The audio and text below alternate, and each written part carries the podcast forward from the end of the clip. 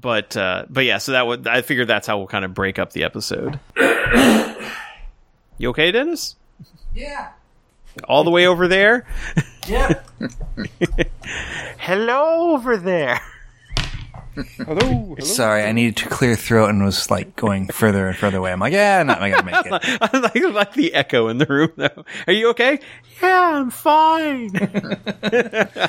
Are you falling through a portal? Maybe. No, I was going away from the mic.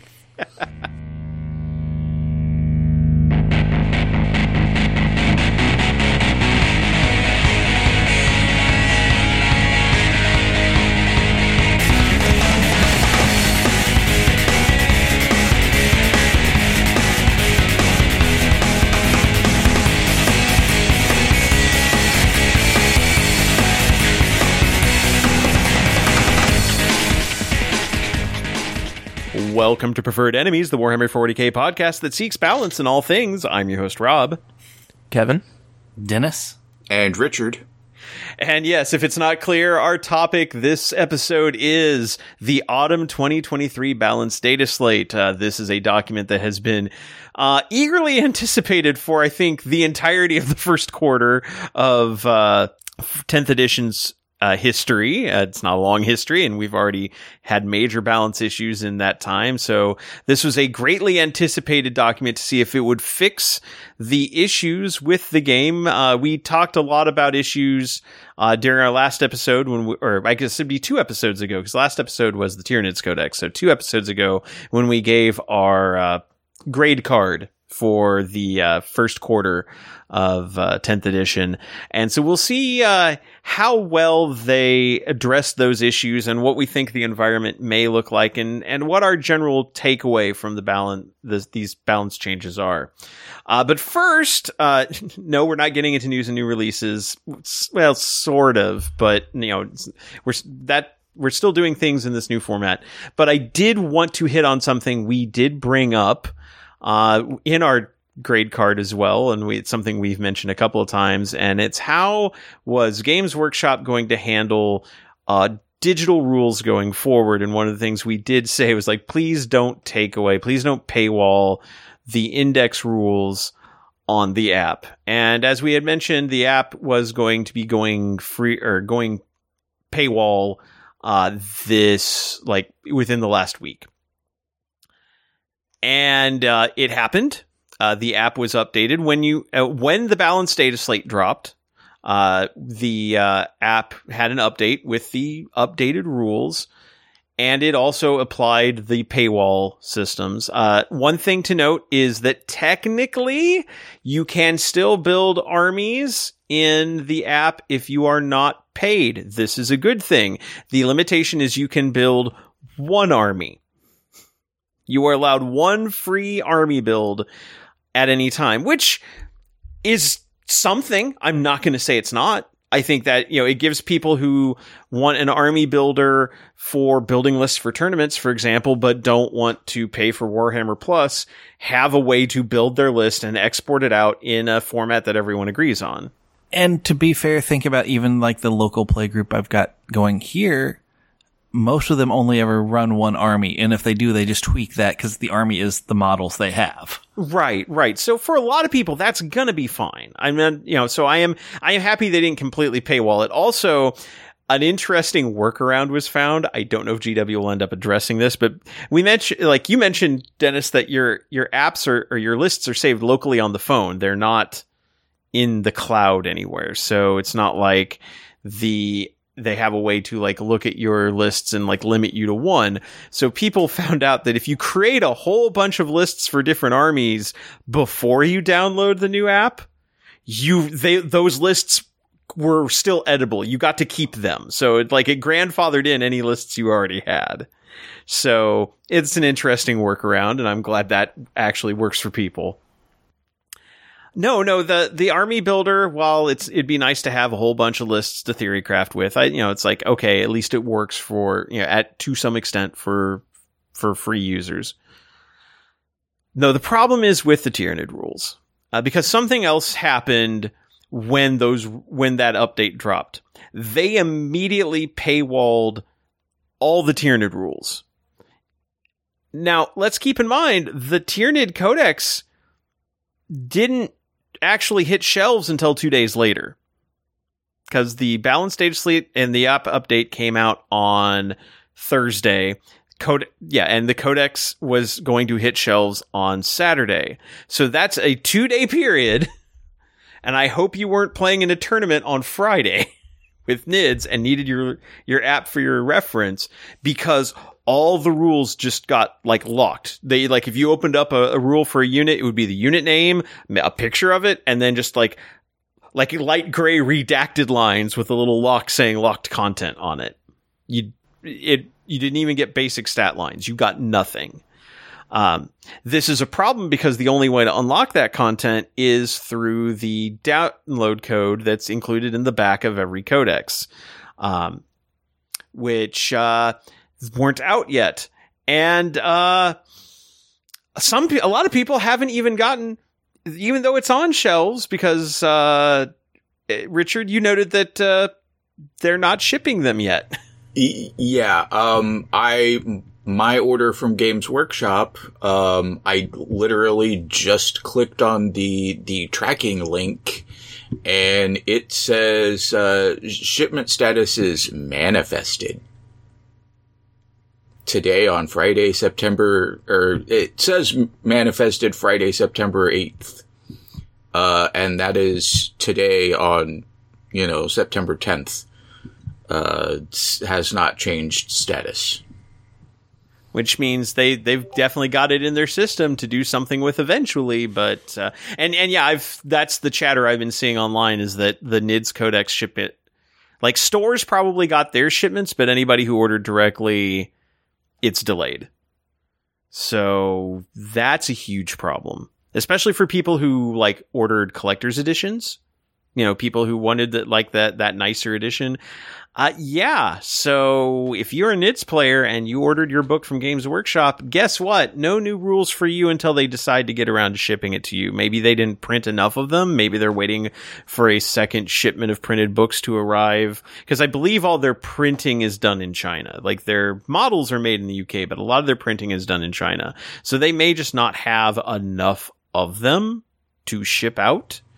Uh, which or maybe a- they're like maybe they're doing like some sort of like insert thing that has like printed up updated like points or something that you can use with the codex that they'll shrink wrap with it or something. Uh, possibly because uh, those aren't accurate either. Although they did have the QR code. Yeah, spoilers. NIDS points changed even before the codex dropped on yep. units that are in the codex that haven't been played yet because they don't come out until this week either. So, and like, uh, there's this weird situation where like, like things changed from like what they were in the index, and then like some things changed back to what they were in the index with the right. new, new points updates, and some things are like more expensive, and like it's all over the place. It's not just mm-hmm. like things were like five points more or whatever. It's right. Yeah. No, it's it is a bad. If you are a NIDS player, this is not a good place to be, and this does not bode well for other factions going forward. For example, we have Space Marines that have been, you know, the Space Marines Codex has been announced and will be coming out soon. And yeah, Space Marines players, I don't know anyone who plays that. Oh, wait, that's like one of their most popular factions. uh, and every other Marine faction outside of like Grey Knights builds off of that. So that's kind of like one of the most important codexes. And if they don't get that right, it's going to be a huge problem for people. But this just does not bode well for the future of this app working properly. Yeah, and uh, I will echo one of those is the guy in the R group that plays Tyranids. He was like, "Uh, my app's busted. I can't get to anything." So it's like, "Oh, yeah, it's because the the codex." He's like, mm-hmm. "Oh, so I guess I have to go get that if I want to even like." Mm-hmm. Do anything. So yep. he, he was thinking he could still do. He's probably going to going to get the codex, but yeah, it's the whole. I have to go find the codex. I have to get the codex. It's and the fact he can't even look at his older units because of the codex not being there. It's it's it is a feels bad. It is a very big feels bad. And I find it also funny that on the Warhammer community website, you can still download the Tyranids index PDF, but it is inaccurate. Uh, you do have like like the invasion fleet is still the same because as we mentioned in our review, it didn't change.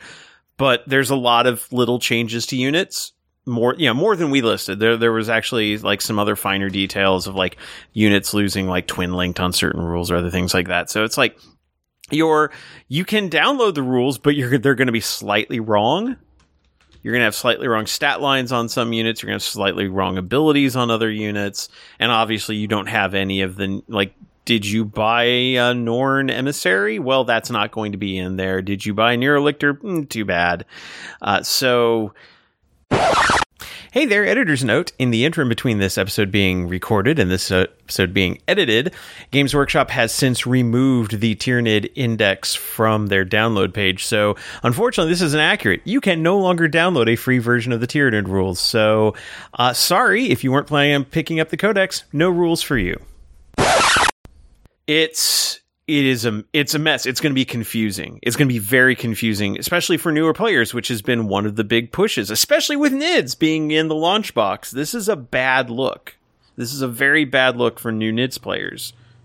This so, is this is part of the reason why I was kind of disappointed when when they did the relaunch of the edition, they they nullified all the the codexes and went to indexes, and then immediately said they were going to start doing codexes again because yeah, it feels like part of me understands like hey if we're going to make a codex like we want people to buy it like that's the whole thing like part of me understands that but i feel like the the codex based update model that gw's been using for 30 years at this point is increasingly incompatible with the uh their desire to try to like keep things digital and keep things like flexible.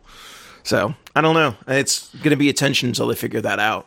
Well and it it pushes them further and further kind of out of touch with where gaming is for most other most of their competitors cuz like right now I would say their biggest competitor is um, would be Atomic Mass Games with Star Wars Legions, uh, Marvel Crisis Protocol, Star Wars Shatterpoint. Those games are all card based. Like they have unit cards, so index cards, not not a bad uh, way to go about that.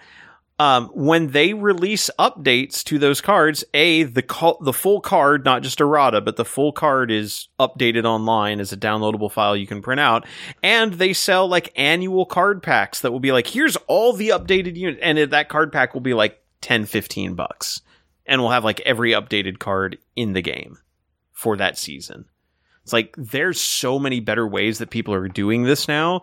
Code, yeah, the idea of of codexes is kind of out of date. Like there's a few companies that are still doing like army books, but most of them are with rule sets where there's very very little change required. I mean, like I'm trying to think of other games that would have army books and it's like, well, Warlord Games has army books for bolt action, but most of those books haven't changed since the first edition of bolt action. And they don't need to because that game barely, you know, didn't fundamentally change between editions. Well, and they also, they can't move the story forward in that right game. it's world war ii it's like they're they're locked not, in they're locked in a little bit more. You're not going to get primaris us marines. Although damn that would have changed the war a bit. I mean that's why they that's why they have the other game was uh, the oh gosh what's their sci-fi spin-off game Anyway, they have a, they have that weird World War II game as well that I actually really like, but nobody plays. Yeah, Konflikt um, 47, yeah. Konflikt '47, yeah. Um, yeah, it just it's like I said, uh, you know, I, I, think it's an interesting tension because it's part of the reason why 40, 40k feels so flavorful is because of the codexes and because of the deep lore. And it just feels like it's kind of becoming increasingly incompatible with where modern gaming is.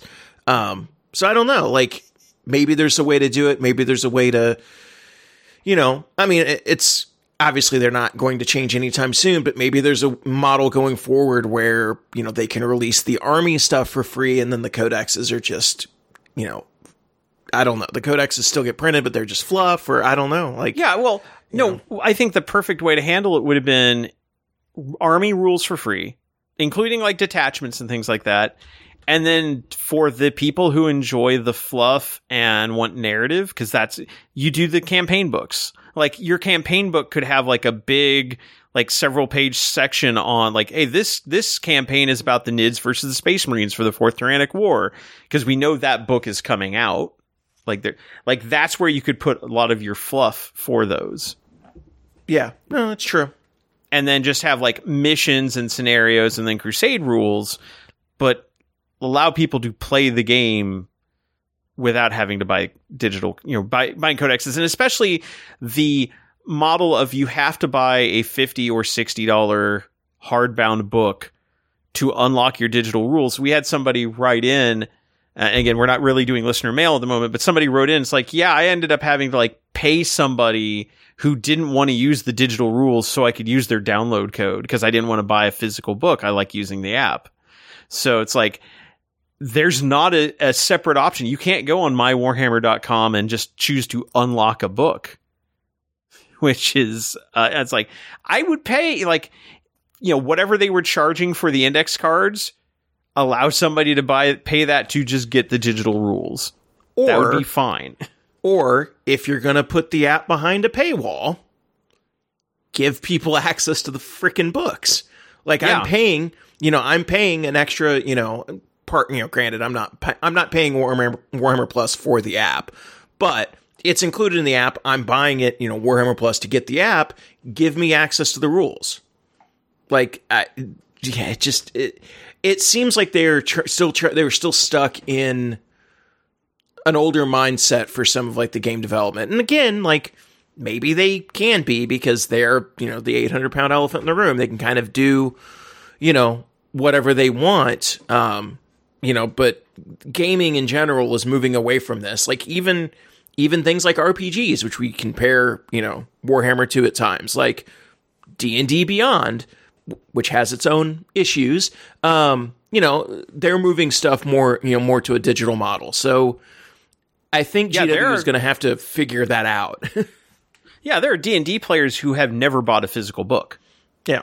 because they can get all the rules they need through uh, down like the downloadable basic rules, or they just have a D and D Beyond subscription and it does like a lot of the math for them and just gives them like all the character building stuff, and they can have somebody else like share you know share rule books with them.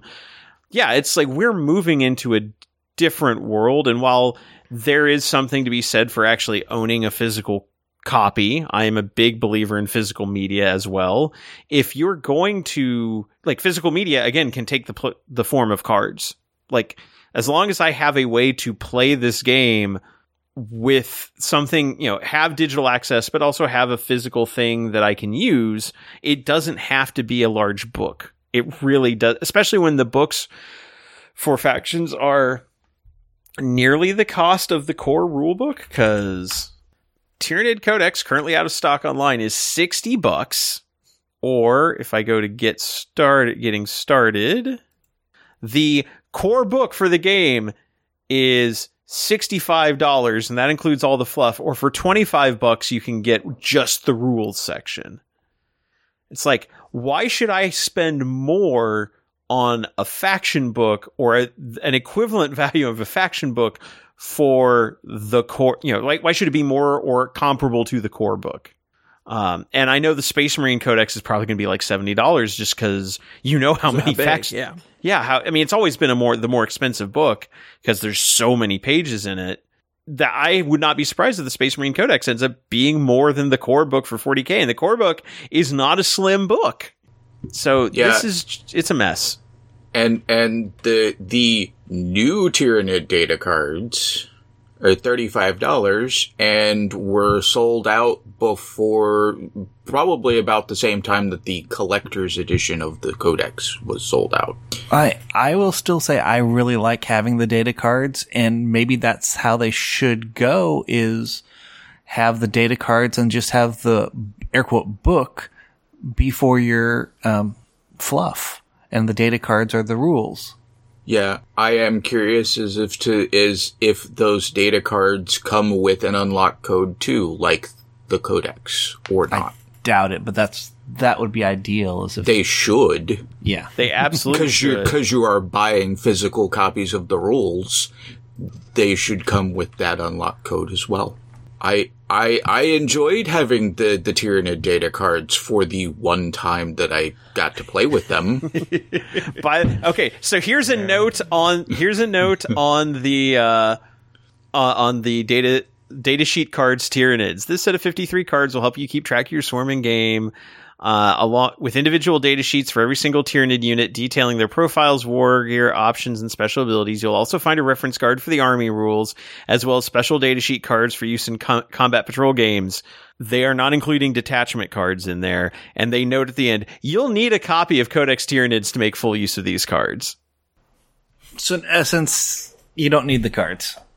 No, the cards are nice to haves, but they are not a replacement for the codex. And no, they do not include a digital code in any way that's going to give you a, way to not use the codex.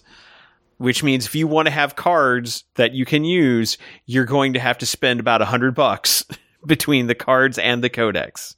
When before you could spend what about 20 bucks on the index cards, which also tells me because we know that number a number of the units changed, that puts the lie to the whole, oh, we want the index cards to be something you can use for the entirety of the edition. I believe that they still wanted that.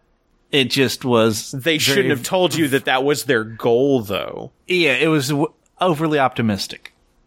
In retrospect, Yeah, and it's I it it annoys me because it's like that was something we were very much you know it's like that's a very cool thing to hear like we've got these units Yeah. and then we can tweak everything else with detachment rules and points and uh, no No, that that that needed a lot more playtesting before they put any of this out. If that was their goal. So uh, this is just another strike. I think uh, if I was going to update our grades, I would have to like rules accessibility and things. This would be a solid hit. That would drop these those grades to like C's and D's because this if this is a sign of what's to come. Uh, but but speaking of uh, things that uh, we we said needed work and you know we gave D's and F's to was the Kodak army balance, uh, both externally and internally. And so one of the goals uh, of this was uh, a balanced data slate that was going to address the overwhelmingly obvious balance issues with the game, with three or four factions running roughshod over everyone else and about a half dozen or more factions being basement dwellers where they did not have a chance to compete. Well, they got one of them. So, uh, so yes, we're gonna we're gonna break this into two parts. Uh, all in this episode, we're gonna take a break in between, but uh, we're gonna start off talking about the balanced data slate itself, and then in part two of the episode, we're gonna look at uh, points changes and kind of really break it down, uh, how we're feeling about uh, individual factions. So let's just get right into it with uh, the balanced data slate. And there were uh, six core rules changes. Uh, and then there are also a number of faction changes. But the six core rules changes, these are all relative, you know, have some relatively large impact. Uh, first, devastating wounds. Also, I do want to point this out. The balanced data slate has been updated. The core rules document has not. Now, I understand that is because the balanced data slate is supposed to layer on top of the core rules. That's uh, a mess. Also, the app core rules have been updated with the balanced data slate. So, uh, Well, And- I'll put out this that people have found. Um, the core rules have been updated, but the reference links have not. So, like we're talking about devastating wounds here. If you go into a weapon that has devastating wounds and you click on devastating wounds from the weapon, it still references the old rule. oh god. Cause the, the app, like if you look up devastating wounds, it's the new rule. So, Right. so okay, that's, They they haven't fixed all of the links. uh, that's, that is also a mess. It's nice to know the app is only slightly better than the old one. Anyway, moving on. Um, So, core rules, page 28, devastating wounds. And it is nice that these have page numbers on them that reference, you know, one of the things we did like is that the core rules are, have the same page numbers regardless of which version you're looking at. Page 28, devastating wounds, delete the example from this ability and change the text too. Uh, weapons with devastating wounds in their profile are also known as devastating wounds weapons. Each time an attack is made with such a weapon, if that attack scores a critical wound, no saving throw of any kind can be made against that attack, including invulnerable saves. Such attacks are only allocated to models after all other attacks made by the attacking unit have been allocated and resolved. Saving throws cannot be made against critical wounds scored by this weapon, including invulnerable saving throws. So the big change there is devastating wounds are no longer mortal. They are in a gray space, a liminal space between normal wounds and mortal wounds where they are unsavable, but they do not spill over. I think that's a good spot for him, truthfully. Uh, so yes and no. And, and I'm going to explain why.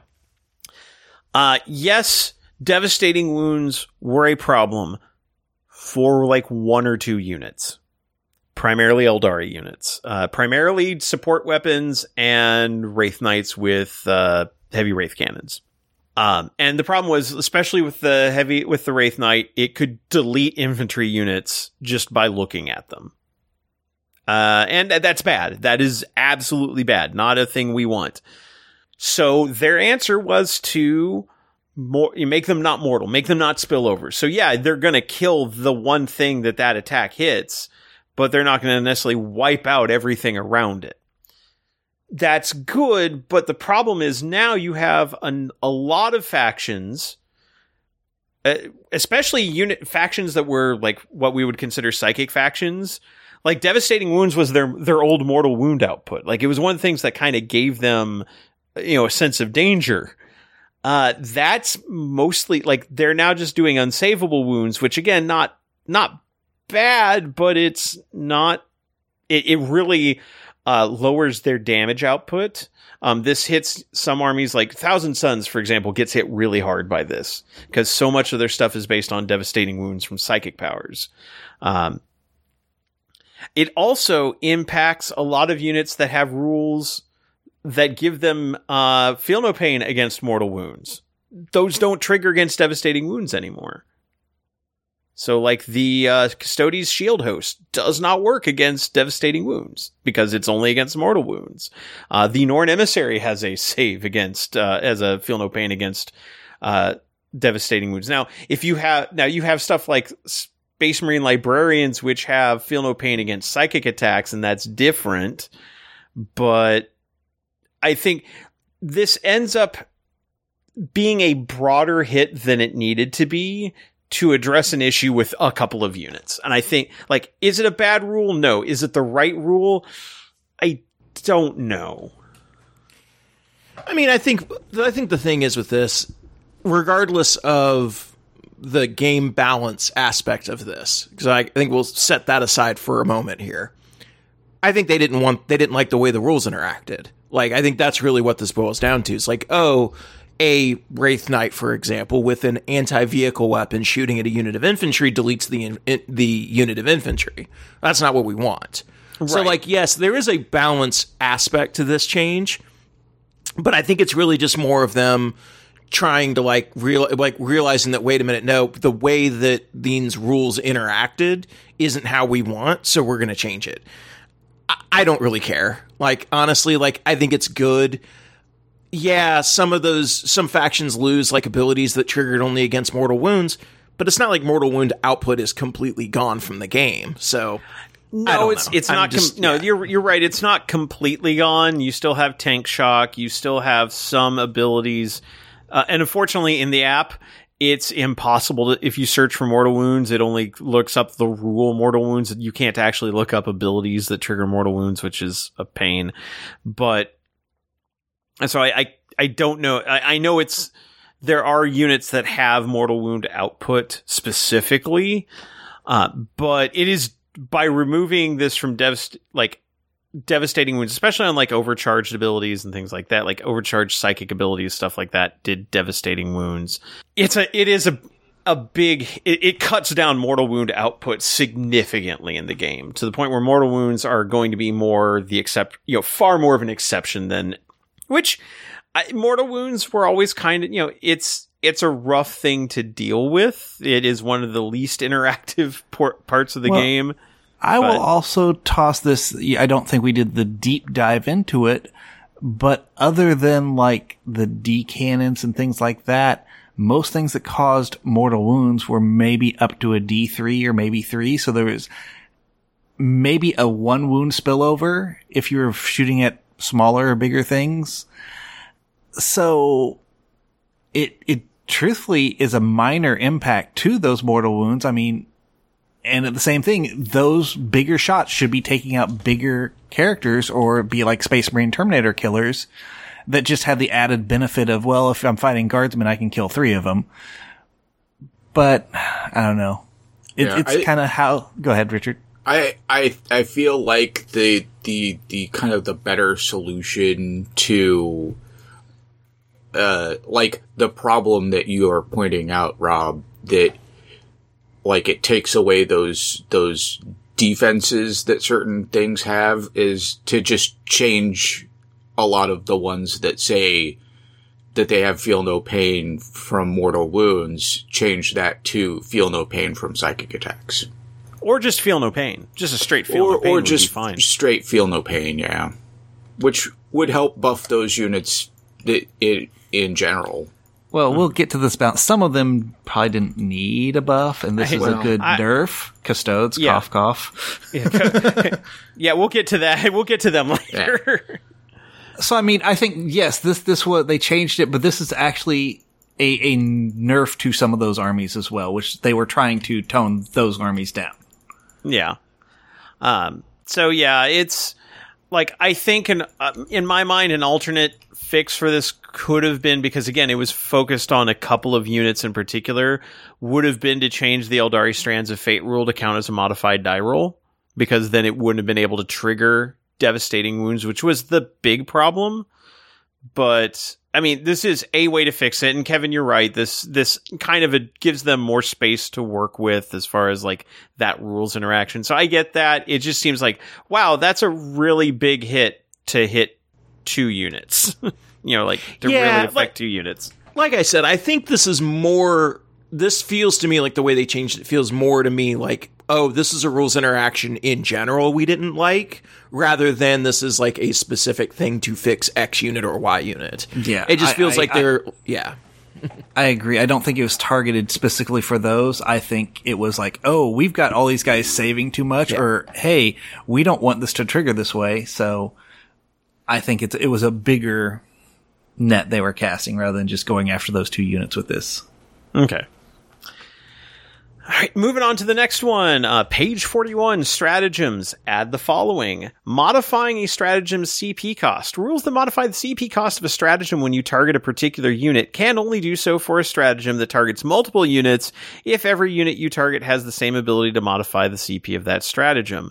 Rules that modify the CP cost of a stratagem but that do not specify the name of the stratagem can only be used to affect the CP cost of battle tactic stratagems. This does not apply to the Aircast Colossus, Striding Colossus, or Towering Wraith construct abilities. Uh, example, Captain's Rites of Battle ability enables that model to be targeted by a stratagem for zero CP. This ability does not specify, does not specifically name a stratagem, and so can only be used at only be used to use a battle tactic stratagem for zero CP. Acerman's tactical acumen ability, however, enables you to target this model's unit with the Firewatch or Fire Overwatch stratagem for zero CP. As the name of the stratagem is specified, that ability can be used even though the Fire Overwatch is a strategic ploy stratagem. Example 2, a Calidus Assassin's Reign of Confusion ability, when used, increases the cost of one of your opponent's stratagems by 1 CP. This ability does not specifically name a stratagem, and so it can only be used to increase the CP cost of a battle tactic stratagem. Uh, and then stratagems that can be used more than once per phase or turn, rules that allow you to use a stratagem even if another unit has been targeted by that stratagem this phase or turn, but they do not specify the name of the stratagem, can only be used to uh, can only be used to use battle tactic stratagems. This is a huge hit because there's not a lot of stratagems that are actually battle tactic stratagems. In, in the core rules, it's really just command rerolls. If you Command rerolls in- and I think go to ground is the other one. Yeah. But like I, I was worried when I saw that because I like using the stratagem on custodes to say, hey, my guy can or my shield captain can say we do one for zero CP. I'm going to use this one where my custodes can be sticky on an objective, so I can start moving away from it. And I looked in custodes of their six um, stratagems in the shield host. Four of them are battle tactics, so I'm actually fine. Um, and that one is one of them. So I, I think it, it's going to really depend. Core, it hits super hard, but I think each faction it's going to be slightly different. And I think most of them have at least two. I didn't look through all of them. Well, and I think you're going to see more as those codexes start coming out too. I think you're going to start seeing like some of the some of the differentiation in the stratagems. Uh, you know, with the different uh, with the different detachments and things like that. So I, I think this is again this this feels like it's one of those things to kind of uh, platform building forward than than a specific fix for right now. Yeah. Now it does hit some things. Uh, like there's some things that are seem a little bit wonky because they are they are functionally the same, but uh, classified differently. So, for example, if you're a Space Marines player, the Gladius Task Force has Armor of Contempt, which uh, worsens an AP of an incoming attack by one. That's a battle tactic stratagem, so they can use it. They can, uh, you know, have a captain let them use it for free. Grey Knights have pretty much the same ability, except it's true silver armor. That's a war gear stratagem, so too bad. Well, it's because you're you're wearing that special armor. but you know, again, it's just like these are things that have the same ability, but one faction can use it with this and the other can't because, uh, yeah, because it also makes Calidus assassins a lot less useful, you know, or anything that anything that can, you know, they're not the only ones. There are other abilities that can Uh, increase yeah, the cost this of one I'll say- has that ability, and yeah, I'll, I'll say yes and no. I, the R Tyranid player, he can't do it against Fire Overwatch now, but he can still do it on command rerolls, and command rerolls are pretty important at times. They no, they are, they are, but it's just like this really whittles down the number of stratagems that can interact with these rules at all, and it is not evenly distributed. It does hit the core rules really badly. Um, I do like that they have the you know the special call out that it doesn't screw over factions that you know or units that call out particular stratagems, and that's good. But uh, it's it's a big hit. It and uh, as we will see when we get to some more uh, faction related uh, changes, if you thought your stratagems were safe because they were listed as battle tactics, they may not be. So just keep that in mind. in general, I feel like rules that again like limit reliance on stratagems in general help streamline the game. It is a problem that these aren't quite evenly distributed as far as like the way the nerf is. I that that is a concern, but like in general, having stratagems just be kind of more really pivotal moments in games, I feel more important than just a, oh, every turn I use this. Yeah. No, that's that is absolutely fair. Uh, speaking of stratagem changes, we have another one. Uh, specifically, the Fire Overwatch stratagem on page forty-two changes to. Uh, the, the changes on this one is first off, the effect is only imp- applied if the enemy unit is visible to your unit. You cannot indirect fire Overwatch anymore. Uh, the other restriction, you cannot target a Titanic unit with the stratagem, meaning the unit that is firing, not the unit that you can overwatch at a Titanic unit. You cannot overwatch with a Titanic unit. Uh, again, this one is really targeted towards um, Aeldari because, again, with uh, Strands of Fate, and I was I've been on the receiving end of this. A Wraith Knight eliminating a unit because it moved into their line of sight. Uh, also, support weapons eliminating units that just happen to move within 24 inches of them. Um, this was a I mean, I'll say the other half of this, I've played as knights and being able to overwatch with Gatling cannon, other gun. Oh, yeah. stubber, No, no. it's just crazy. Yeah, the the efficiency that that Lord, you know, that Titanic units get out of this stratagem is is really crazy. Uh, this definitely feels like a targeted one. Like the, these Yeah. changes are targeted Yes. things. I I know they haven't really done this a lot. They did this much more in ninth edition. I think I would have been interested to see this change to like a one one CP two CP stratagem, which they haven't really done a lot this edition. Where like things have different cost if it's a Titanic unit, but like I think it would have been nice to still be able to do it on a Titanic unit. It just costs two or three CP instead of one. Hmm. But I also I'm also fine with this change. Well, like they, you know, they mentioned in the modifying a stratagem, CP cost doesn't apply to like Aircast Colossus, Striding Colossus. That's the rule that like for the really, really big units, like doubles or triples the cost of their strats. And so you could build that in. Like you could just say like knights or like Titanic units pay to, like that could just be a rule on Overwatch, like you said, or on the individual units, like double or triple for to fire Overwatch, just because of the sheer number of guns they have. Um, so uh, the the units it does hit the most though it is this is very targeted at like I said Aeldari units, knights to an extent. I know uh, the Knight Valiant uh, with its Mega Flamer is kind of you know feeling the pain on this one a bit. Um, it also strikes things like Bane blades and you know the all the very large tank chassis. Um, it is it, it is a strangely targeted. I think overall it's a better strat because I do agree that like um indirect Overwatch is just that's just not a good idea anyway. That's uh, the uh, the Titanic one. I I'm kind of fine with. I do think it it hits some units a little bit more unfairly than others, but I get I get why they did it, but it does seem very targeted at a couple units in particular. Uh, another change on uh, page 42 the insane bravery stratagem changes. Uh, uh, battle shock step of your command phase just before you take a battle shock test. Um, you target a unit that must ta- from your army that must take a battle shock test. The effect is your effect your unit automatically passes that battle shock test, and the restrictions you cannot use the stratagem more than once per battle. Um, so we get kind of a throwback to the later day, I believe, the later days of Ninth when they made Yep. uh, insane bravery once per game. Yeah. Or was that always in Ninth? No, it, it well, it used to be well, it used to be you could do it once I think per turn. Then they changed it to once per game. Right. But the big one being able, you know, once per game, and you have to do it. You can't like roll and see if you pass and then decide to spend it to fix it if you don't. You have to spend the CP up front. I'm pretty okay with this.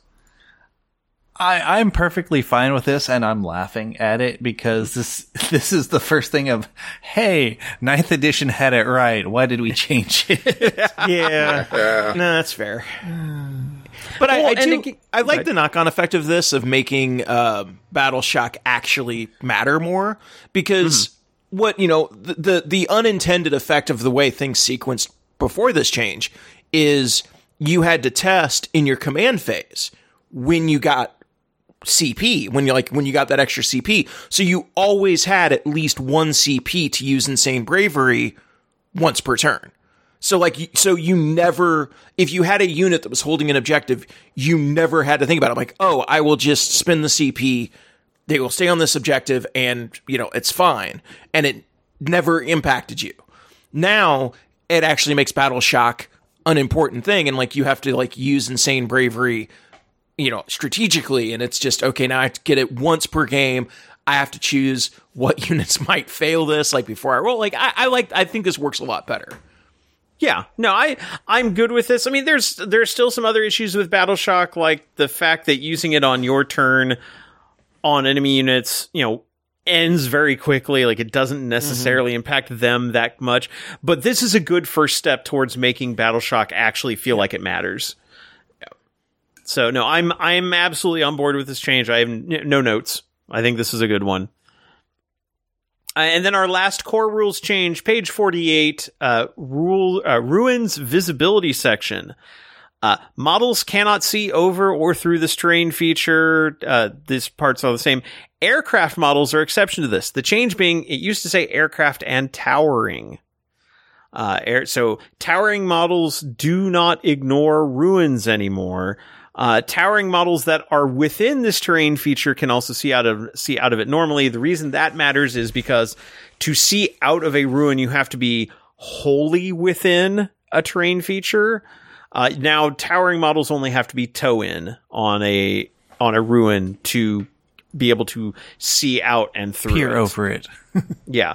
Uh, which, uh, this fix it, like, this was one of the big complaints about towering and, and terrain. And, like, Show Me Showdown had a rule, like, because it was all player placed terrain, and, like, you could pick one piece of terrain to be completely opaque. You know, it's like this pick one unit or one piece of terrain that towering does not work on. Um, and that was kind of a kludgy fix. Uh, and a lot of people were like, we don't want to go back to the big L-shaped featureless walls that we saw a lot of in ninth edition.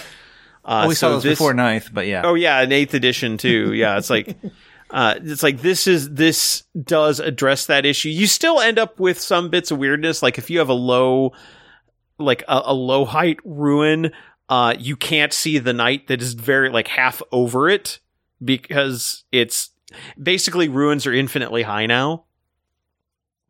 But it, it overall, because most ruins are generally taller than that or obscure, you know, it's like it's pretty much fine. So hey, Kevin, Lord of Skulls got better. Yeah. Oh, you can hide behind ruins. oh, absolutely. Yeah. no, So, I no, this, this- is yeah. I think this is good. Yeah, this is a good change. Uh, and again, this is a little bit of a rollback to ninth edition. So, um, I'm, I, yeah, this is, this is overall, it's a, it's just a good change for get, you know, not forcing people into making weird terrain to try to make knights, uh, you know, a viable opponent, you know, like a, a where knights just ignore the terrain rules for a lot. And it does, it also does help knight players because knight players, because the thing about towering is it cut both ways. Like if you can see me, I can see you and shoot through through the building. And I was doing that with like rail guns in my, one of my games against knights. So this is actually good for knight players too. They can hide their towering knights if they can get you know pivot them so that they're fully behind a ve- uh, uh, behind a ruin.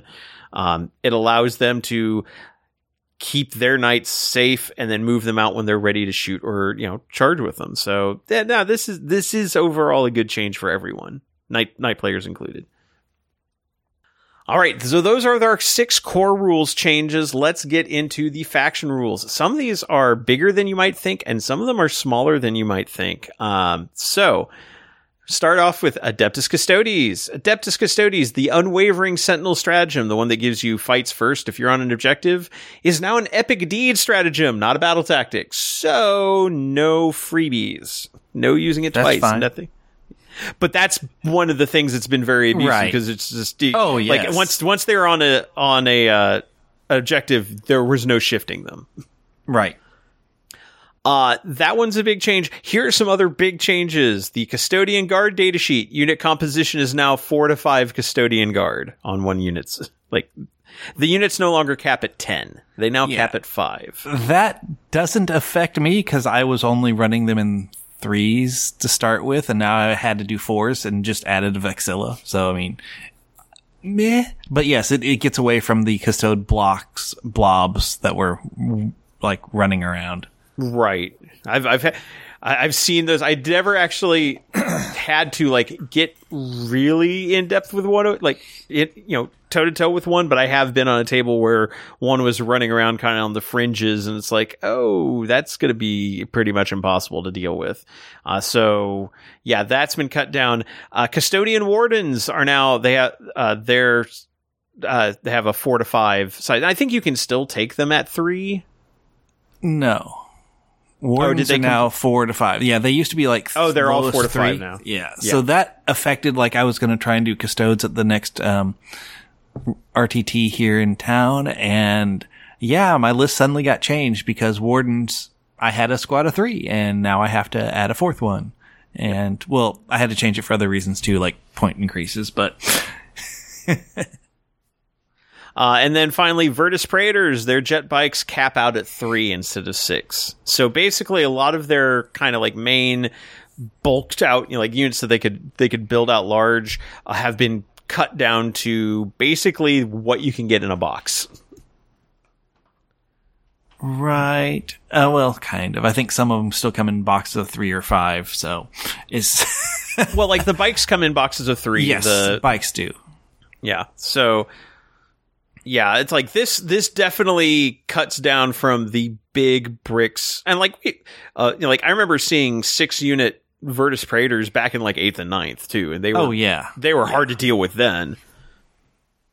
So yeah, yeah. so Custodes t- takes a bit of a hit on their current army builds with this. Notably. They do. The slight concern I might have would be they don't have they, since they're like kind of like photon. We don't have that many units. Would this change have enough? And the answer I think is still yes. Between adding in sisters, which I think people should do, even though they're they're really not great on the tabletop, other than holding objective type things.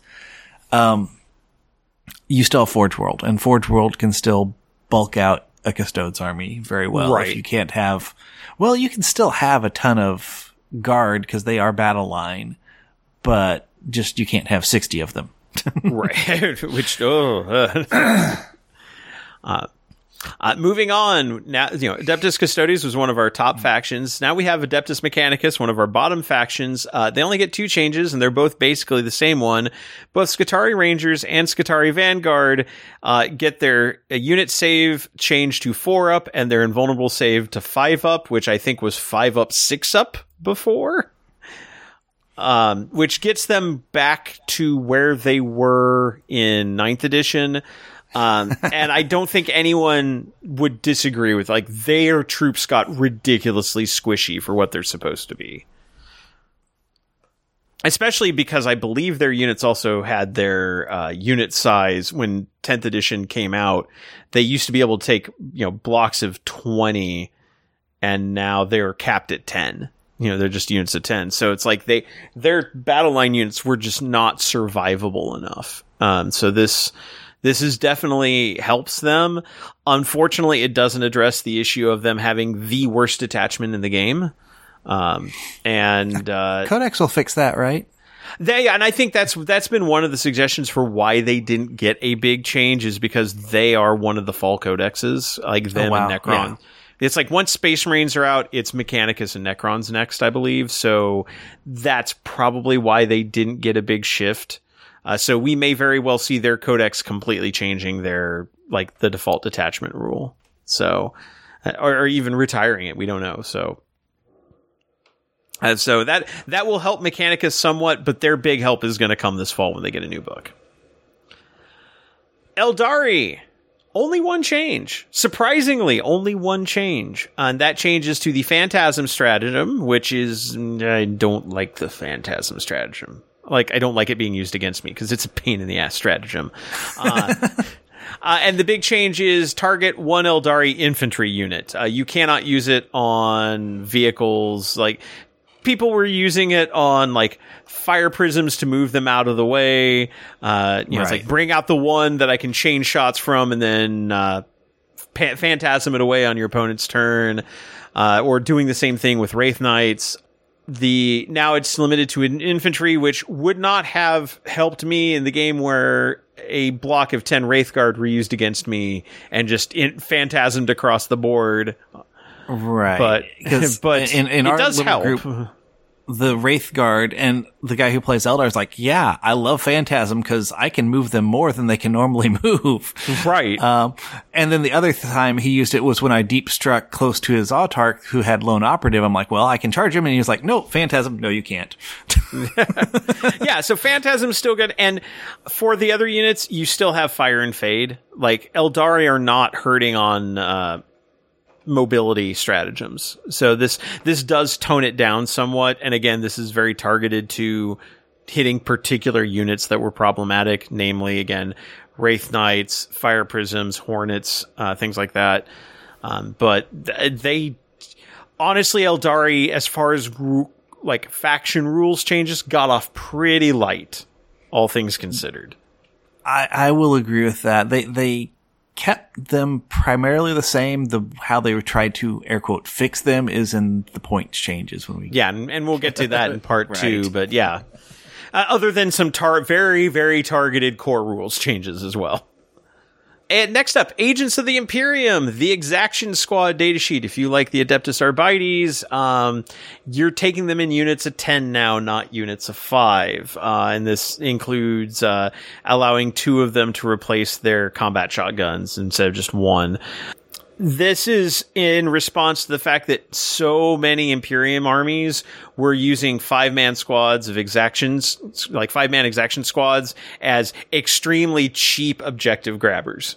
Now, I've seen a lot of people talk about this. That like basically it means that uh, if you want, you can still use Agents of the Imperium for like cheap stuff like that, but like you're using inquisitorial henchmen at this point, you know, which are garbage troops, which you know is what they're supposed to be, rather than trying to take like Arbites or uh, breachers and stuff like that. You know, to Yeah. to kind of fill out those those uh, objective holders, which I think is good. Like again, that's probably that's not exactly how they envision that stuff being used, and you know, it's splashed in everywhere. So yeah, I'm Right. fine with that. Yeah, this no, this is this is a, a change to fix an issue that's like yeah, and especially in an edition where because you can't fine tune points, you will often find yourself with the points available because like Agents of the Imperium an exaction squad was 35 points. You could easily wow. find yourself with 35 points available. Now, Yeah. and yeah, so the the new points, um, they they did get a change uh, because they're instead of being 35 and capping at 75, it's now a 110 point unit. So yeah, you're not splashing these things in anymore, not at Right. all. So. Uh, so this is a good fix to you know like an unforeseen consequence, but it's like as we have seen you know back in the days of the Lucky Thirty Two, it's like somebody can splash in a cheap set of units to give them like game winning possibilities. They will do it. Uh, next up, Death Guard. Death Guard got possibly one of the biggest changes in that they got a whole new detachment rule. Like bolted onto their existing one. So their old detachment rule was just they had sticky objectives. Which And they also have that aura thing too. that's their faction rule. The the Oh, got faction it, got it. Yeah. Yeah, the Nurgle, Nurgle's gift ability is their faction ability, which is just the increasingly large bubble of minus one toughness, which no one cared about because toughnesses have been shifted up in this edition, and most of their weapons key off of lethal hits, which don't care about toughness. So, about anti synergy. anti-synergy. yeah. So now, uh, now um, spread the sickness detachment rule. Add the following to the start of this rule during the declare battle formation step, which is when you declare like who's in like leaders on units and who's in uh, reserves, who's in transports, etc. Um, select one of the sicknesses below until the end of the battle. All units from your army with the Nurgle's gift ability gain s- selected sicknesses. Skull Squirm Blight. Uh, when a unit, enemy units within contagion range of this unit, worsen their ballistic and weapon skill characteristics by one. Rattle Joint Ague. Uh, while an enemy unit is within contagion range, worsen the save characteristics of models in that enemy unit by one. Or Scabrous Soul Rot. Uh, you know, while they're within contagion range, enemy units lose one leadership and one objective control to a minimum of one. And then they specify that it affects multiple characteristics. So, uh, this, the fact that you can tailor it a little bit, um, this does act actually give um, Death Guard some new abilities and basically turns them even more so than th- they w- were. Uh, turns them you know into basically a debuff army. Uh, you need to basically have units that push forward, which you do have. They do have a couple of units that can move somewhat quickly, and have these auras that just uh, whether it makes them more vulnerable by decreasing their saves or by making yourself a slightly more survivable by lowering their ballistic and weapon skills. And affects those, not hit rolls, so it does stack with any penalties or bonuses to hit rolls. So, um, this is not bad for Death Guard. This is absolutely good for Death Guard. The one uh, concern I've seen from Death Guard players is that it does not address a couple of the other issues with the army, which is extremely slow movement and not having the survivability that Death Guard f- feels like it should have. Like there's no feel no pains, there's no damage reduction. You're just you've got higher toughness, which they always did have, and that's about it. Uh, but this does give them some new tools to work with, and when we get into points changes, we'll also see that they'll have more tools to work with. Um, so this is overall good for Death Guard. I've seen some people saying like Death Guard could be like a new threat. Um, I don't know if this pushes them into that territory, but it does definitely will help pull them out of the basement somewhat. Well, I think the changes here like signify two things for me. A, it means that Death Guard are not getting their codex anytime soon. Um, No, no, they're not. No, they're not even on the of- roadmap. Yeah, like, and, and I know some people are like, well, maybe we'll get something in you know summer twenty. Like, no, you're you're you're ways out because if they're radically changing the detachment rule, you're not getting anything anytime soon. Um, this also makes them play very similar to how they did at the start of Eighth Edition, where they had a lot of debuffs, and um, I'm fine with that actually. Like, yeah, I would like the feel no pain rules just because I think feel no pain's a good rule and I'd like to have it. Um, but like the the the ability, you know, the aura, uh, the aura abilities to like debuff things like that feels very eighth edition, and I think that definitely works with Death Guard. I don't think it's going to make them top tier by any means, but I think it's going to make them a lot more viable. So Yeah. yeah, Uh, moving on, uh, Deathwatch, the one Marine army that was actually doing pretty well in this edition. Um, they have uh, three stratagems changes: Dragonfire, Hellfire, and Kraken rounds. All got updated to only affect bolt weapons, with a complete list of what is and isn't a bolt weapon, which is pretty long list, honestly.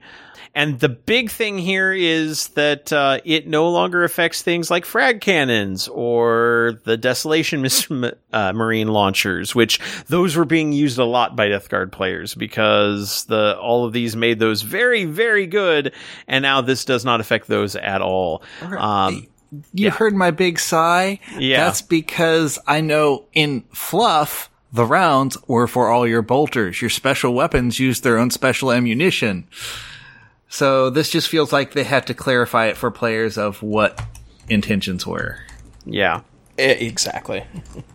Uh, but between this and the changes that we'll see to Desolation squads a bit later, uh, this hits current Deathwatch builds pretty hard. And unfortunately, a lot of their other stuff, like we'll see some points changes for them as well. Uh, Deathwatch uh, takes for not being for me being still within the Goldilocks zone because they hadn't cracked like fifty five percent. They were in the maybe the the low to medium 50s as far as win rates, but this does hit them very hard. But it is probably a case of this has been adjusted because uh, an unintended rules interaction and, and a non fluffy rules interaction. So Right. I, I feel for Deathwatch players, but I, it's like you should have been. This should have been this way the, from the start. So I can't really can't really argue about it.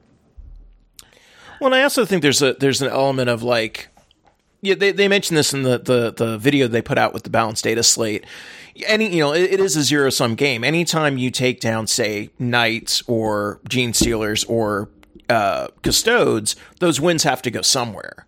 And if they thought those wins were going to go to Deathwatch if they didn't make changes, then yeah, like I get them trying to be proactive and making some of those changes ahead of time. See, see, Kevin, no, I think that's wrong. It's, it's, you say it's a zero sum game, but yeah, those wins have to go where, somewhere. They're all going to go to Eldar. Yeah.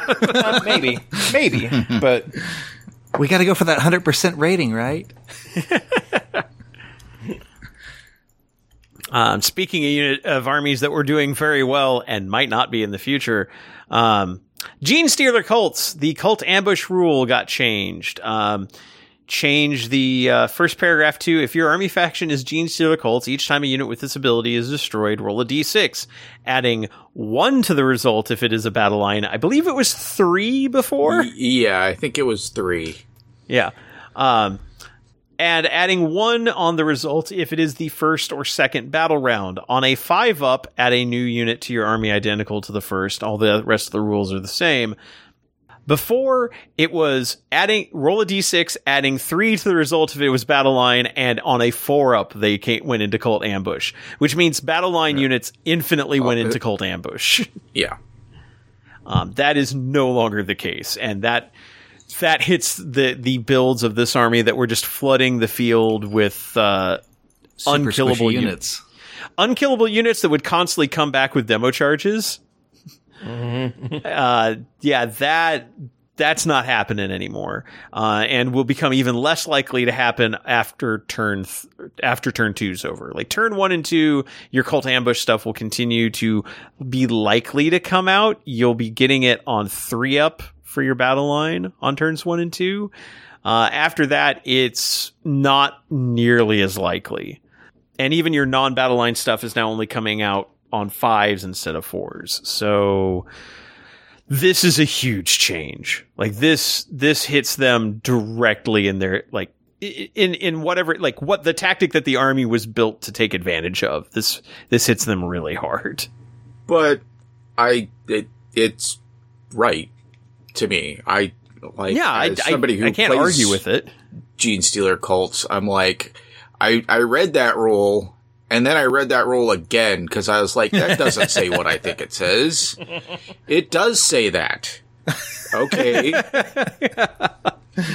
kind of kind of one of those reasons why like in our friendly 1000 point games I didn't play Genestealer cults. Because it's not friendly at that point. it, it, yeah, it didn't feel very friendly. So, yeah. Uh, and then the other change uh, to uh, they did have a change to the Adelan Jackals datasheet, uh, which every time they used cult ambush abilities set this unit back up on the battlefield. In addition to the normal rules, all of its models must be set up wholly within nine inches of a battlefield edge. That's actually, I think, a little bit of a buff because it used to be six inches. Yeah. Yeah. so it- this gives them a little bit more room. But yeah, that cult ambush rule does hit them hard. It this this brings them down, I think, firmly into the mid range of armies. Like just that right there is a huge change and much more along the lines of where they should be. Nobody should have infinitely recurring battle line units. Nobody should. Um, the one army that they couldn't deal with was, in many cases, Aeldari, because Aeldari just had the speed to move up and make those cult ambush markers go away. But, uh, but for a lot of other armies, they could just flood the field with bodies constantly. So, then, no, this is a good change. Genestealer cults needed that, ta- needed this being toned down. Um, let's see. Moving on, Grey Knights. Uh, Halo, Haloed in Soulfire strat is now a strategic ploy, not a uh, battle tactic. Yay. what? Oh.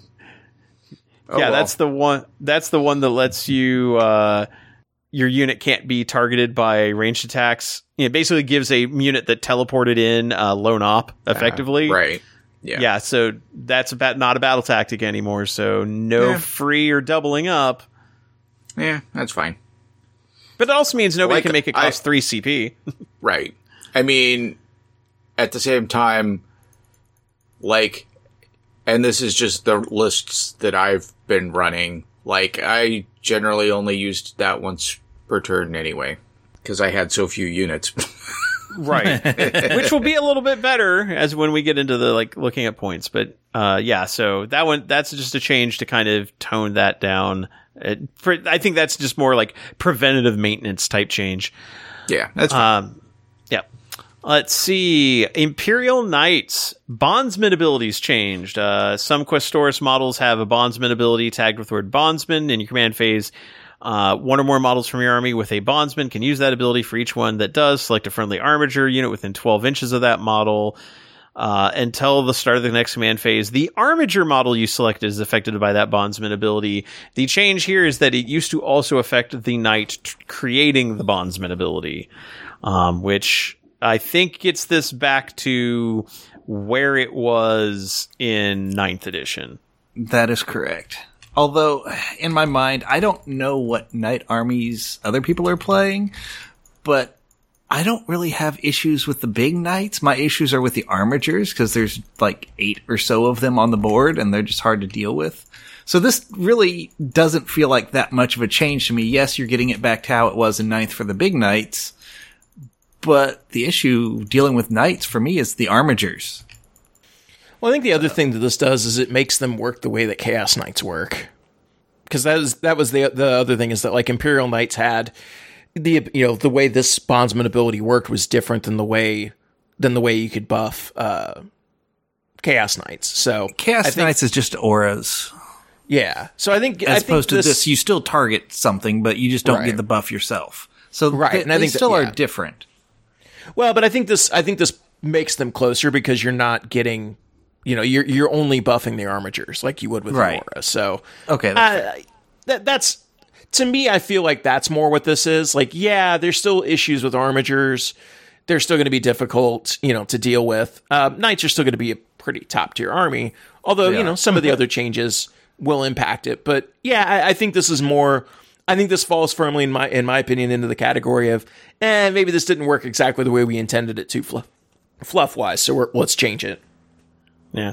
I'm going to pour one out now for anybody who bought the new Cerastus Knight Lancer kit, hoping to add it to their uh, Knight army because their ability to charge in a turn in which they advanced, it's a bondsman ability, so the Cerastus will never gain benefit of it.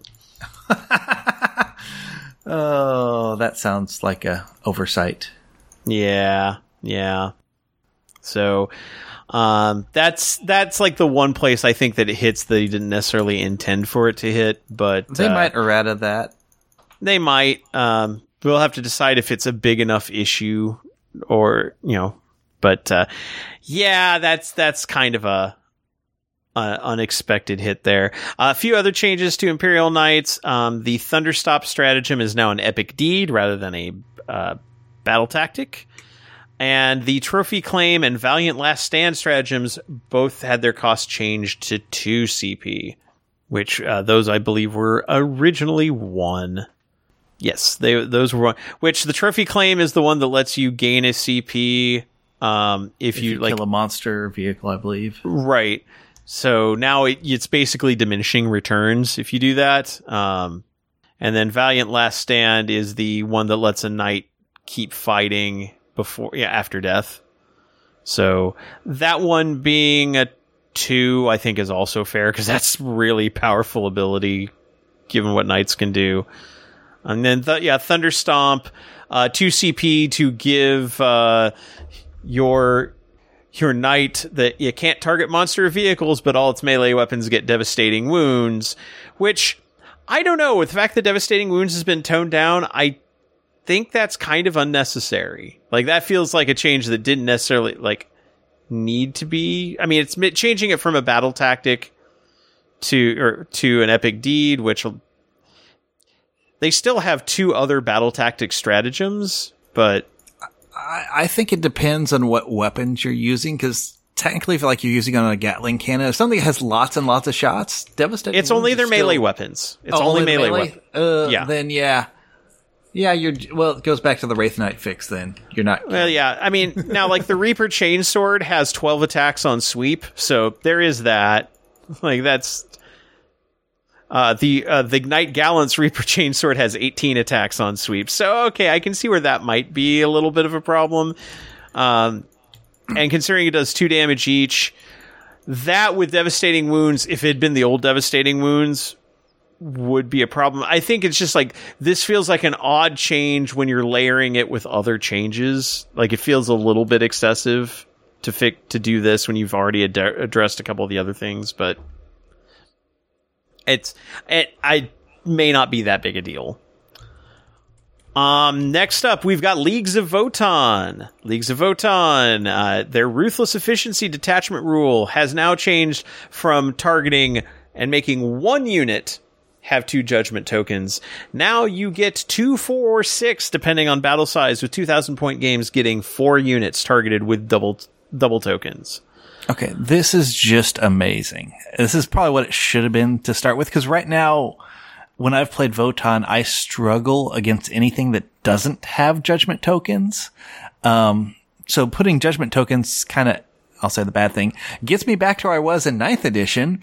Um, so, and most people at 2000 points will probably have what, 10 units, 8 to 10, I'd say. Yeah, um, So maybe more mean- now, but Right, maybe more now. So a third to half of their army is judged, and I can like still when my things die, I give out tokens. I can have a call, look at somebody and give a token.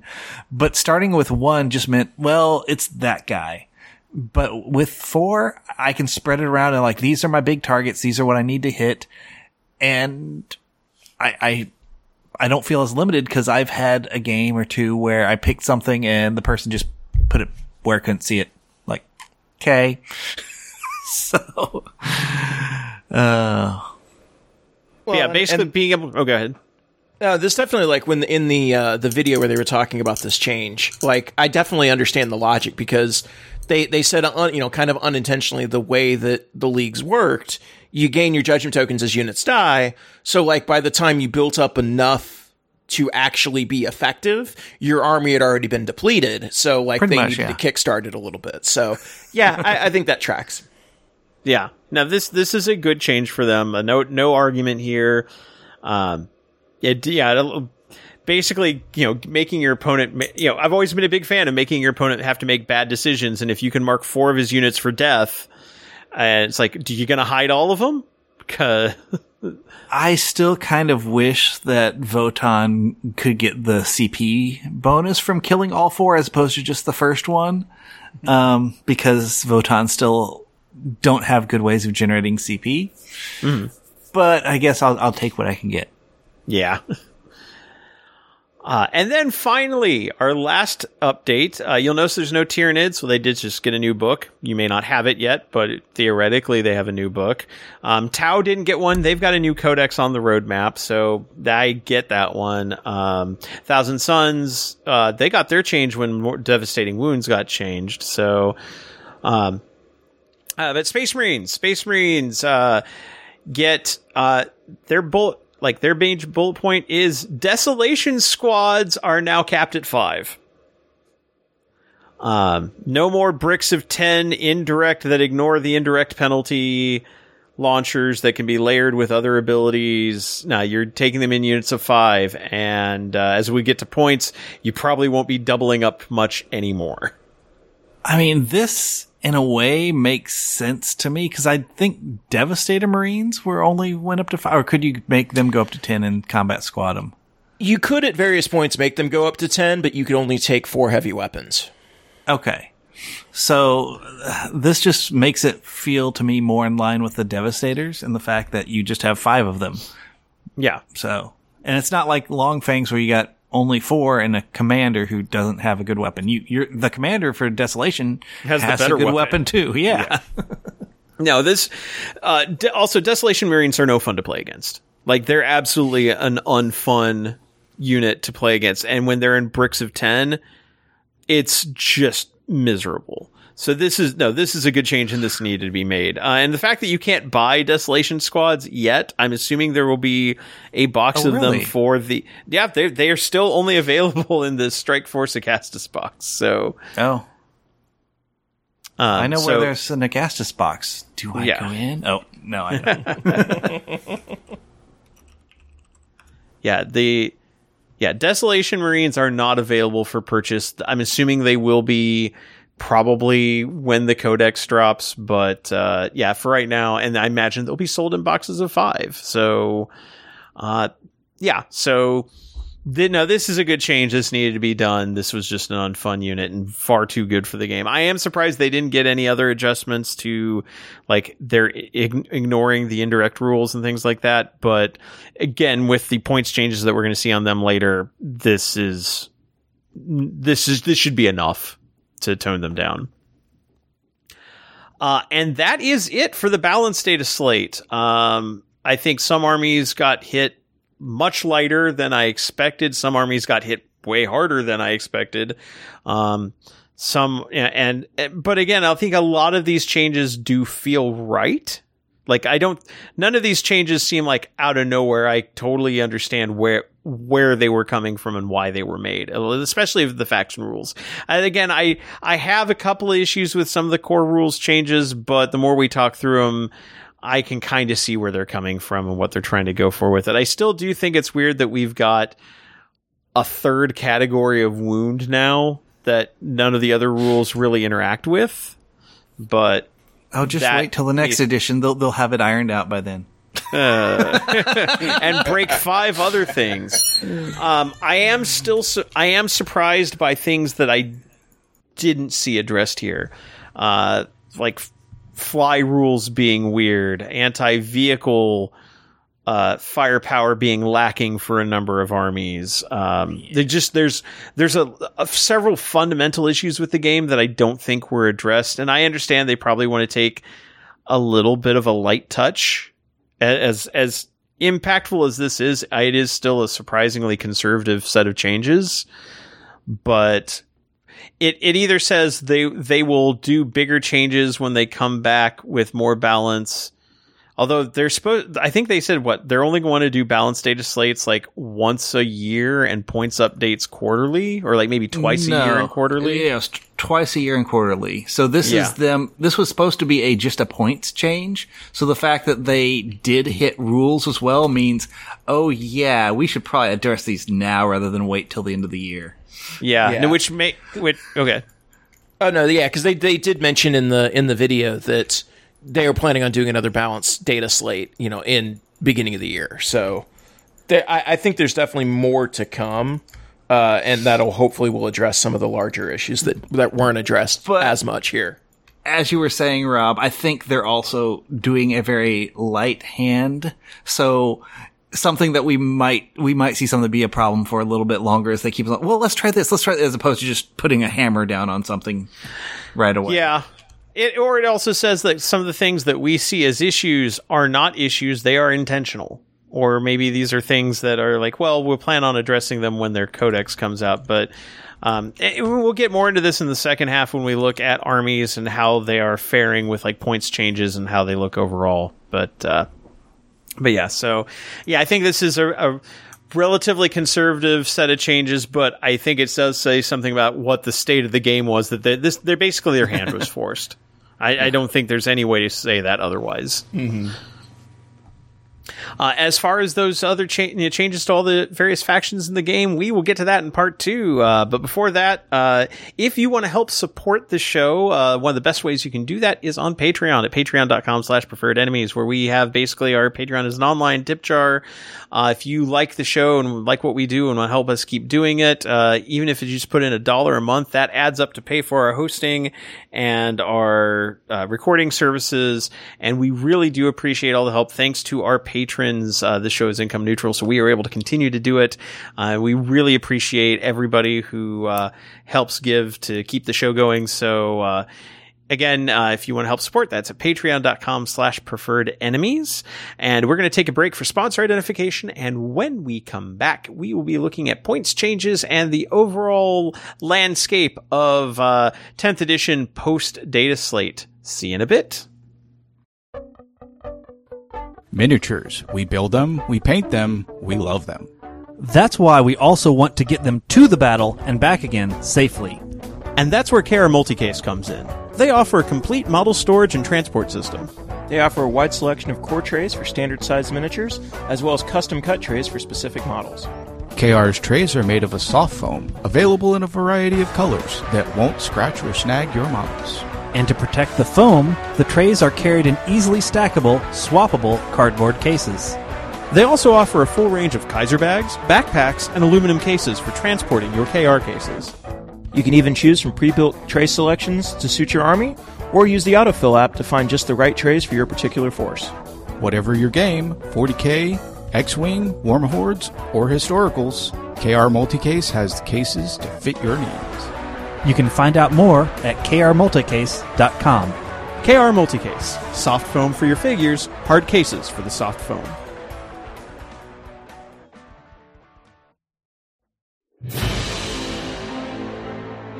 Are you tired of playing on a boring battlefield? Do you want to step up the quality of your gaming table and make your battle look real? Then you need to check out the battle mats from GameMat. Their professionally designed rubber based mats are just what your gaming table needs. Available in a variety of styles, with everything from rolling grasslands to urban war zones, winter wastelands to alien deserts, there's a game mat mat to fit any kind of terrain. Their mats are padded, anti slip, waterproof, and when you're done rolling dice and battling on your mat, just roll it up and stick it in the convenient carrying bag for easy transport and storage. And if you don't have a gaming table, they've got you covered with their folding Gboard portable gaming area and their line of pre painted resin terrain. If you're ready to upgrade your gaming table, head over to www.gamemat.eu and find the gaming mat that's right for you. Game Mat, giving your armies the battlefield they deserve.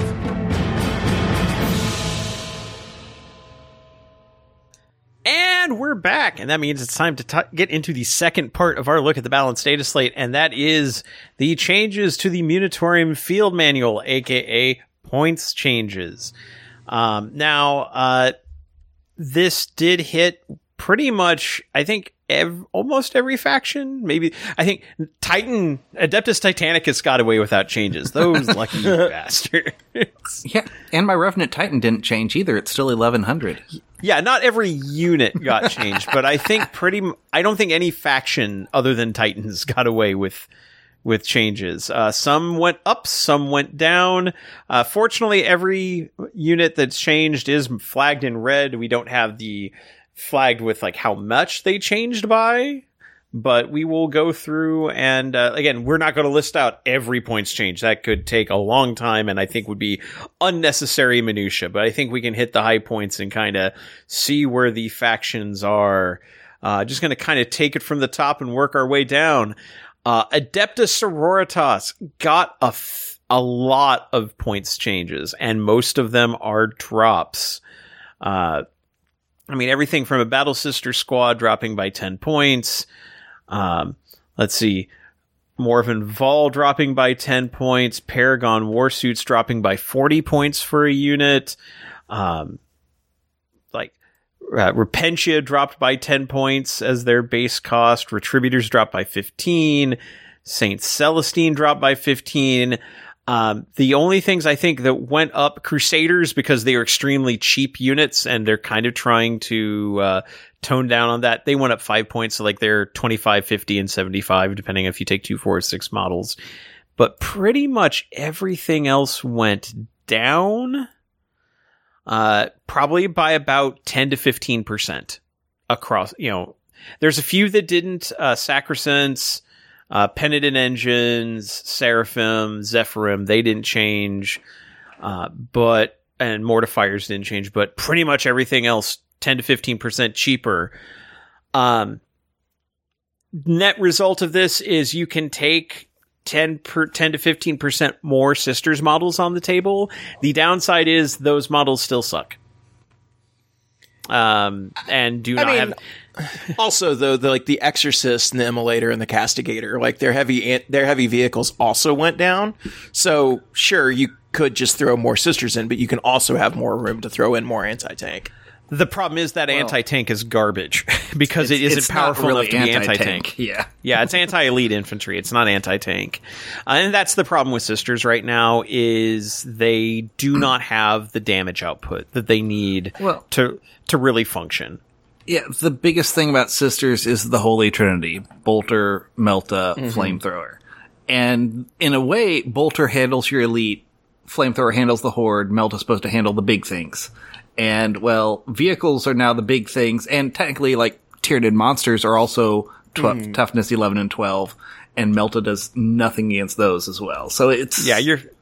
This is an army that's fishing for fives most of the time. And th- this is this is an army that also shows that dice fixing alone will not make your army powerful um, because It they helps. have they, it does help but um, and it's not just uh, against like Melta against vehicles. Melta needs a fix. Melta, Melta weapons across the board on multiple factions needs to be better. That's that is not a uh, uh, only a sisters problem, but it's especially a sisters problem because up until now, that has been their main anti-vehicle weaponry, and Right. canonically, it's their it's the main anti-vehicle weaponry, and theirs just doesn't do that job anymore, and they don't have any alternatives. Um, Well, oh, the, I mean, everybody's armor got better. I think they just need to, I guess, pray more to make the Melta Yeah. do better. yeah, armor got better. AP tended to go down. Melta AP didn't go down, but range went down, which means sisters also have to get closer to fish for fives with Melta. Oh so well, I, I'm used to Eldar short range. Now, sisters and and chatter from sisters players is like, yeah, this this helps by giving us more models, but it doesn't give us it doesn't give us any survivability because we're a T three army. Um, it doesn't help our damage output because our we, it's like we can put out more shots but not better shots. And somebody like it's even been pointed out like what made Repentia really scary in the past was all the buffs you could stack on them. Yeah. Between faction ability like faction, sub faction, uh character auras and things like that. Um, you can't attach anybody to Repentia anymore. There's no faction ability or you know, like no sub faction abilities really. Uh, like that was one of their main melee damage output. It doesn't. It bounces off Marines now. It's like Rep- Repentia aren't good. Um, they're cheaper now, but it's like they're still they don't have the damage output that they used to. It's like there's just a lot of things that just don't work in this army Right. anymore, and it's I- I- really frustrating. I think sisters just there's no easy button to figure out, so it's it's going to be what can be found for it. And I know in the one game I did against like the friendly against Tyranids, the only thing that was really scary was the Paragon warsuits. Everything else, like you said, was just eh. And I don't own any of the big vehicles to try them out because I'm more of a, I want my Zeph- Zephyr and Seraphim on the board because that's Yeah. what got me into sisters. Um, so yeah, I, I just am just acknowledging I don't have all the tools, but I'll just try and play board control and see if I can live. but the problem is like even like the exorcist and the castigator they're they're big tanks. Cap at strength 10 so they are okay against very light vehicles but against most of the big stuff in the game right now they just it just the shots primarily bounce off.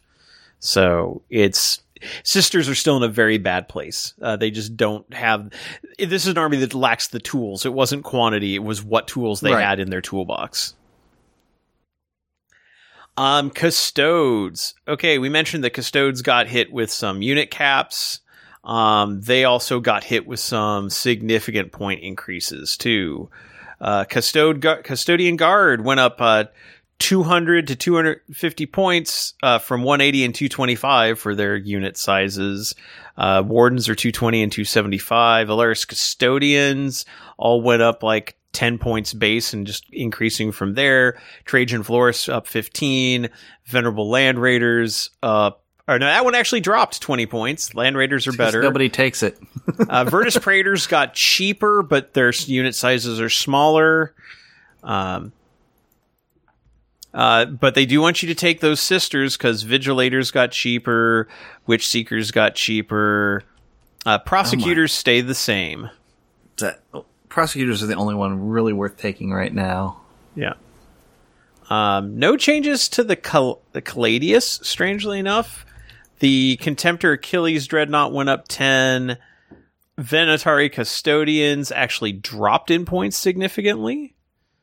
Um, but the like the big things that hit custodes is they can't take big like blocks of units and the what the ones that they can take went up and like especially stuff like Trajann went up uh, the blade champion uh, went up 20 points so for the existing custodes builds we are seeing apart from the Caladius we're seeing like a 10 to 15% increase so you're going to have fewer models and they're going to be in smaller units I'm fine with that because custodes are supposed to be the small elite army, so their unit sizes should be small. Right. Oh, Captain on a Dawn Eagle jet bike went up uh, 35 points. So that's that's a bit of a hit. So it's like yeah, like shield captains all went up in cost like 20 points or more. So um yeah, they are definitely becoming an even more elite elite army. Um, that combined with some of the other changes, I mean, I think they're still going to be firmly in the 50 to 55% win rate, but uh, they're not going to, I don't think they're a gatekeeper army the way they were. And I don't think they've got, they, they've got chances to podium. I don't think they're, they're an oppressive army. Like if you run into a good custode or like, you know, a halfway decent custodes player, you've actually still got a fighting chance. And I will say points changes. I did have to, like we talked about the wardens earlier, but for my 2000 point list I had originally, I had to drop an entire unit of um, custodes just so I could add in that one unit or fill out the wardens and just like, yeah, it, it the point increases did make a net. I have less on the board. Uh, Mechanicus, uh, lots of points drops here. Uh, for example, Skitarii Rangers went from 125 points to 90. Skitarii Vanguard went from 100 to 80. Like their troops got significantly cheaper. Their Kataphrons actually, I think they went down about like five points for their base units. Kastelans went down 15. Like, I I don't know if they, I don't think they had any increases. It's primarily drops on just about everything apart from like the Onager didn't change. Tech Priest Dominus didn't change. Belisarius Cawl didn't change. Iron Striders didn't change. Almost everything else dropped. Yeah, Um, everything. Yeah, everything. Everything that changed dropped by five to ten points. Right. Uh, and especially with their troops getting more, resi- you know, getting back to their old resiliency and being cheaper is going to give Mechanicus more chances of board control. And unlike Sisters, they do have access to weapons that can actually function against the tougher targets in the game. Uh, Mechanicus is still hamstrung a little bit by having a very, very, very, very bad detachment rule, but uh, and, and a fair, you know, and a passable army rule right now. But they're definitely in a better spot. I think this gets them out of the basement and into like the low 40s, you know, 45 to 50% range. And their co- with their codex coming soon, we could definitely see a, a big shift there. But I think Mechanicus is in a better place. So, uh, is is it like are they the new hotness? No. Are they are they in a better place and you will feel less bad if you play Mechanicus? Yes, I think. Um, and now uh, we're going to skip Titanicus because, like I said, nobody changed. uh, Yeah, that didn't change, and only the Warhound can actually be taken in a 2,000 point game. So, um, but now we get to Aeldari. Now, Aeldari had already had some point updates with uh, the first pass at points changes, which raised the cost of the Wraith Knight and support weapons and the Fire Prism and the Night Spinner. And we saw the massive impact that had on their win rates, a- i.e., none at all. Right.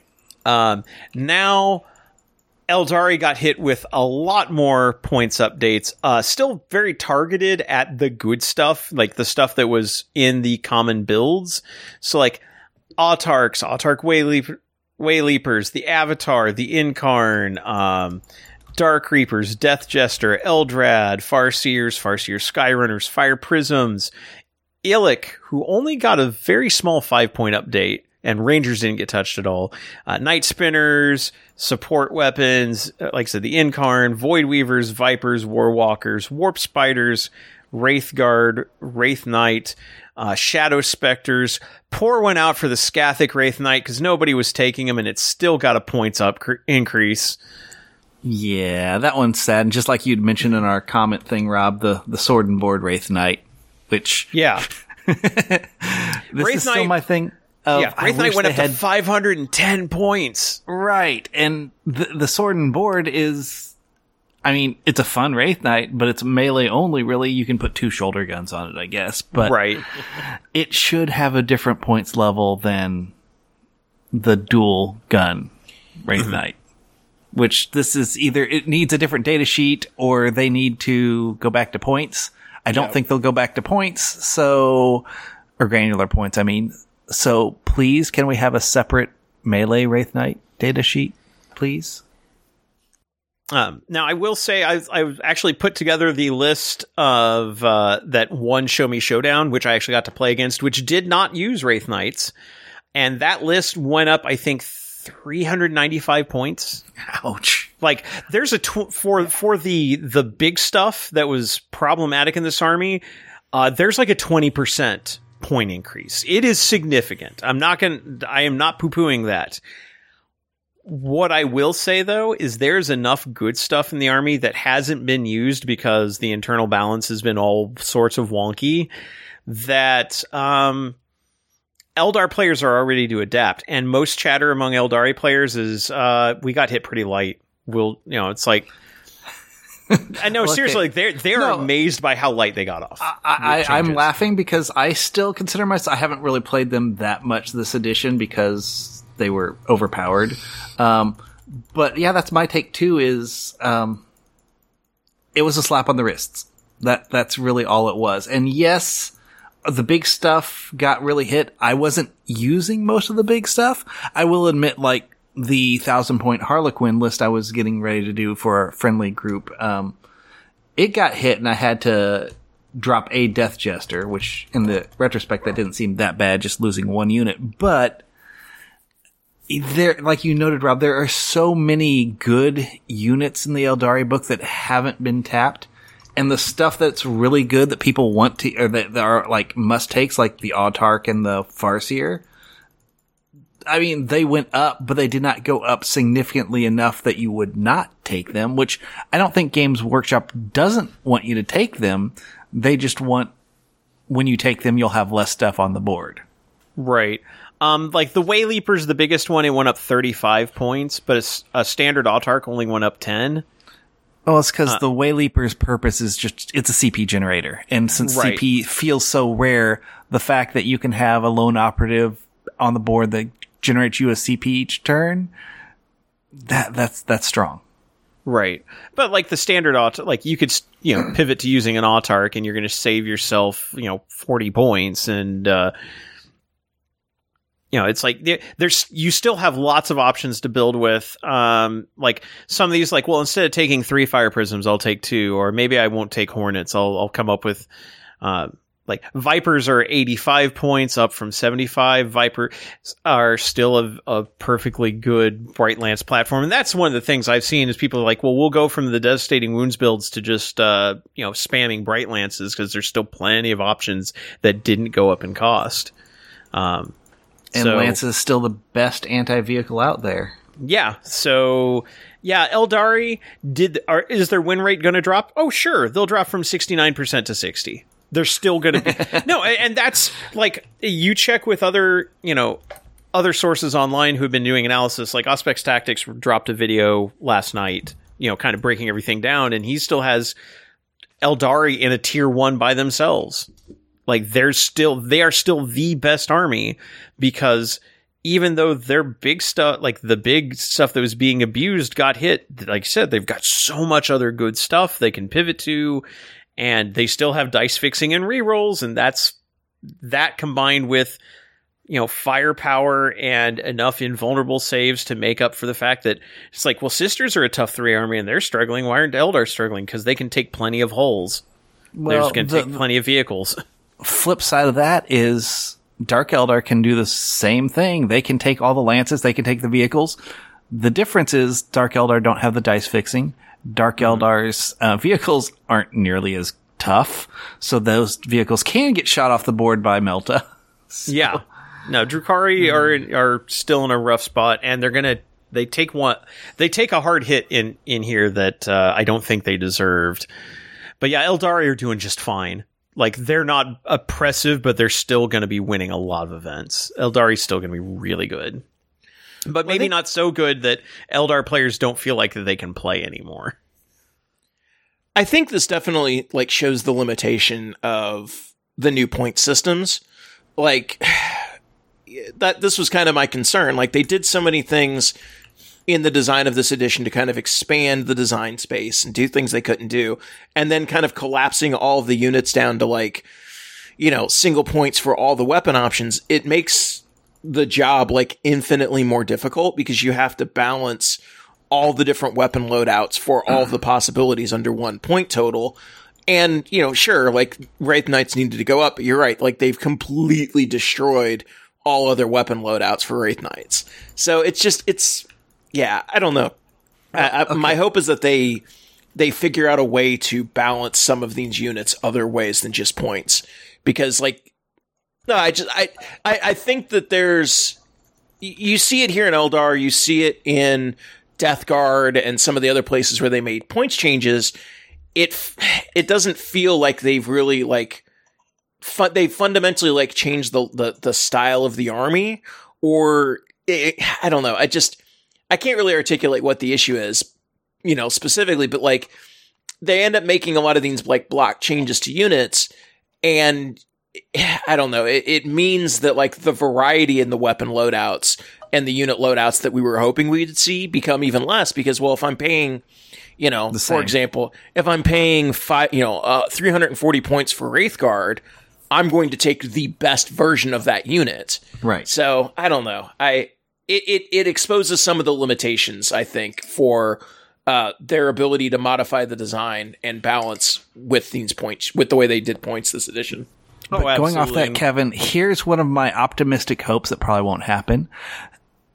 In the app, they have points, but they don't have points on the data cards. So mm-hmm. in theory, maybe after a year, maybe next summer, if they see that the point thing isn't going as they planned, they just they go back to the granular points because they don't have to change the data cards that they printed because there are no points on them. They would just have to update the app, which I'm crossing my fingers that hopefully that that is not one of the reasons why the, the app had problems in the past was the granularity on the points. I mean, it feels to me like they've they're fully committed as a company to doing to this style of points.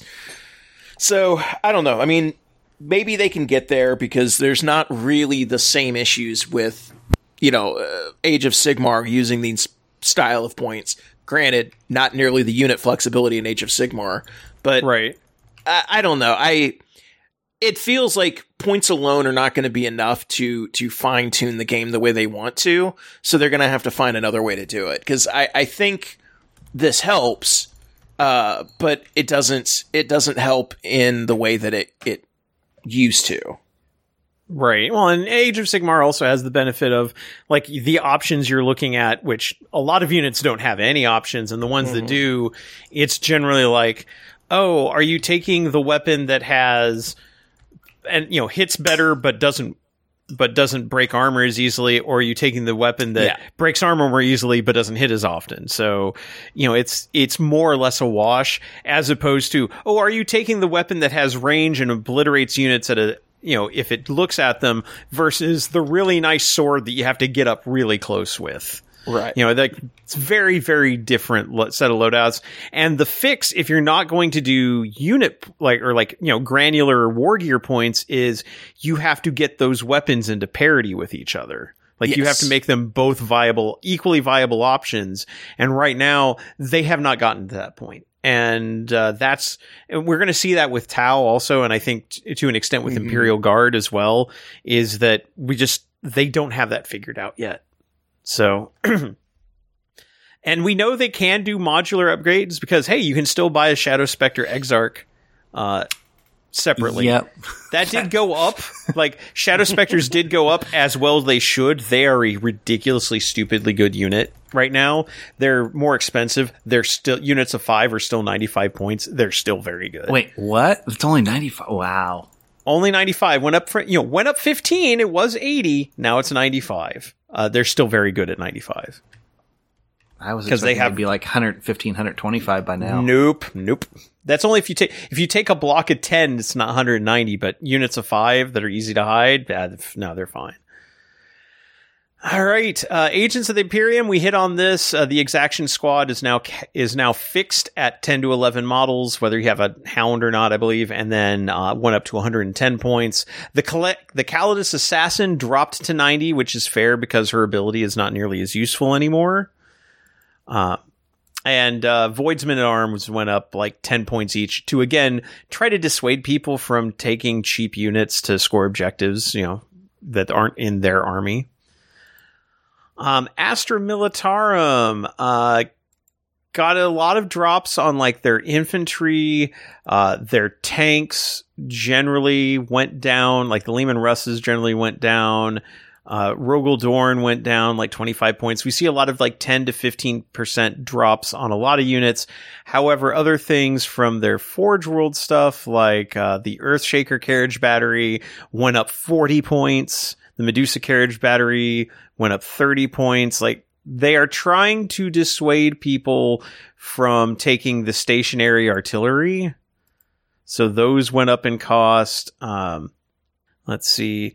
The Basilisk didn't change. They, I think they had changed that last, the last pass and they, they kept it where it is. Um, Sentinels, like armored Sentinels, ch- uh, stayed the same. Uh, Scout Sentinels went up 10 points. But their overall, like a lot of their infantry and their tanks dropped in, like the battle tanks dropped in cost. Not so much like the Bane Blades and stuff. Those are or no, I think the Bane Blades did. Bane Blades actually got cheaper. I stand corrected uh, by about sixty points for a base Bane Blade.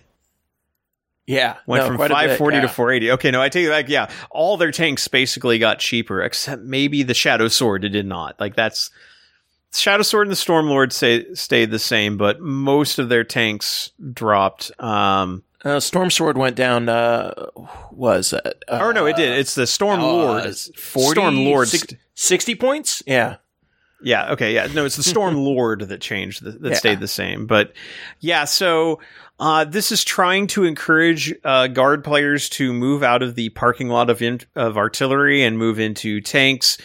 Whether or not Leman Russes are balanced at 180 versus 195 points, considering again they have to fit in the costs for every possible sponson loadout and every possible secondary weapon loadout because like they can take a heavy bolter or they can take a las cannon on that front weapon. Uh, are they going to take uh, heavy bolters? Are they going to take plasma cannons on those sponsons or multi meltas on those sponsons um, like that's a big range and again not all those weapons are equally viable for doing particular jobs so they they it's questionable whether or not those are still uh, workable options, but it definitely does put them in a better place. We'll see if we see different guard builds coming out of this. Uh, Black Templars pretty much saw points drops, uh, except for their vehicles. The Gladiator Lancer went up five points, but that's because the Gladiator Lancer went up five points or more or so for all Space Marines. So the Black Templar one is no, uh, no exception. The Gladiator Reaper, though, dropped 20. The Gladiator Valiant dropped 25. Like, a lot of Space Marine stuff got cheaper. Um, and Black Templars benefit from that. So, you know, Marines will have more bodies on the field. Black Templars are actually in a pretty good spot if they can get more bodies on the field. Being, you know, an assault army with actual, like, vehicular backup must be nice, right, World Eaters? Um, so. Uh, so I think like Black Templars definitely benefit. I think they've got a chance to kind of climb up the ranks a bit. Uh, Blood Angels might also pull themselves out from like the just above the basement to maybe first floor. Uh, their uh, Death Company got cheaper. Uh, Sanguinary Guard got cheaper, which is a real help for them, like significantly cheaper. Sanguinary Guard went from 215 to 175. That's huge. Astorath dropped 15 points. Dante dropped 15 points. Uh, Mephiston dropped 10 points. Yeah, Death Company, uh, Marines with jump packs dropped 25 points. Uh, that, yeah, it's like Blood Angels, the Blood Angels that do Blood Angel things generally got cheaper. That is good for them. They still have kind of a meh detachment, which basically just gives them the old Furious Charge, which is not nearly as good as a Gladius, but um, Blood Angels, I think, are they're in a better place with these points updates because again, this is a case where you have the tools you need. This just gives you access to a little bit more of them, and that's good for them. Uh, Chaos Demons. Um, some changes back and forth. Be'lakor went up 25 points, but like Beasts of Nurgles went down. Bloodletters went down. Bloodmaster went down. Bloodthirster went up. Burning Chariot went down. Demon Prince went down. Demonettes went down. Like a lot of the base troops went down. Flamers went up. Great Unclean One went down. Hellflayer went down slightly. Um, Lord of Change went up. it's like, so Chaos Demons are a little bit all over the place. I think this discourages the Be'lakor builds a bit, but otherwise just That- kind of What I was noticing is the smaller unit, like the the troop types, went Mm-hmm. down. The big demons went up because when you get to Shalaxi, Oh, yeah, she went up f- pointed. 50 points up for Shalaxi Hellbane.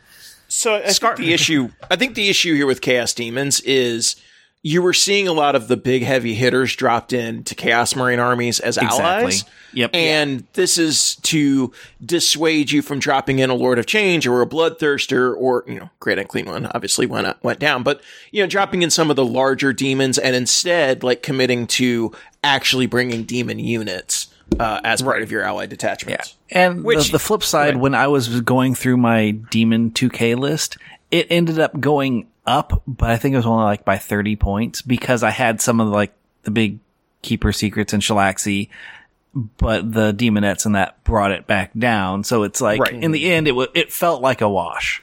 Yeah, if you are playing a demon army, you are probably more or less fine because yeah, you're and it you know, your big stuff went up, but your smaller stuff went down and it's pretty even, but yeah, definitely trying to discourage you from splashing stuff in unless you're a Death Guard player. It's actually not a bad place because the Nurgle models almost all got cheaper, so it's easy to ally them in.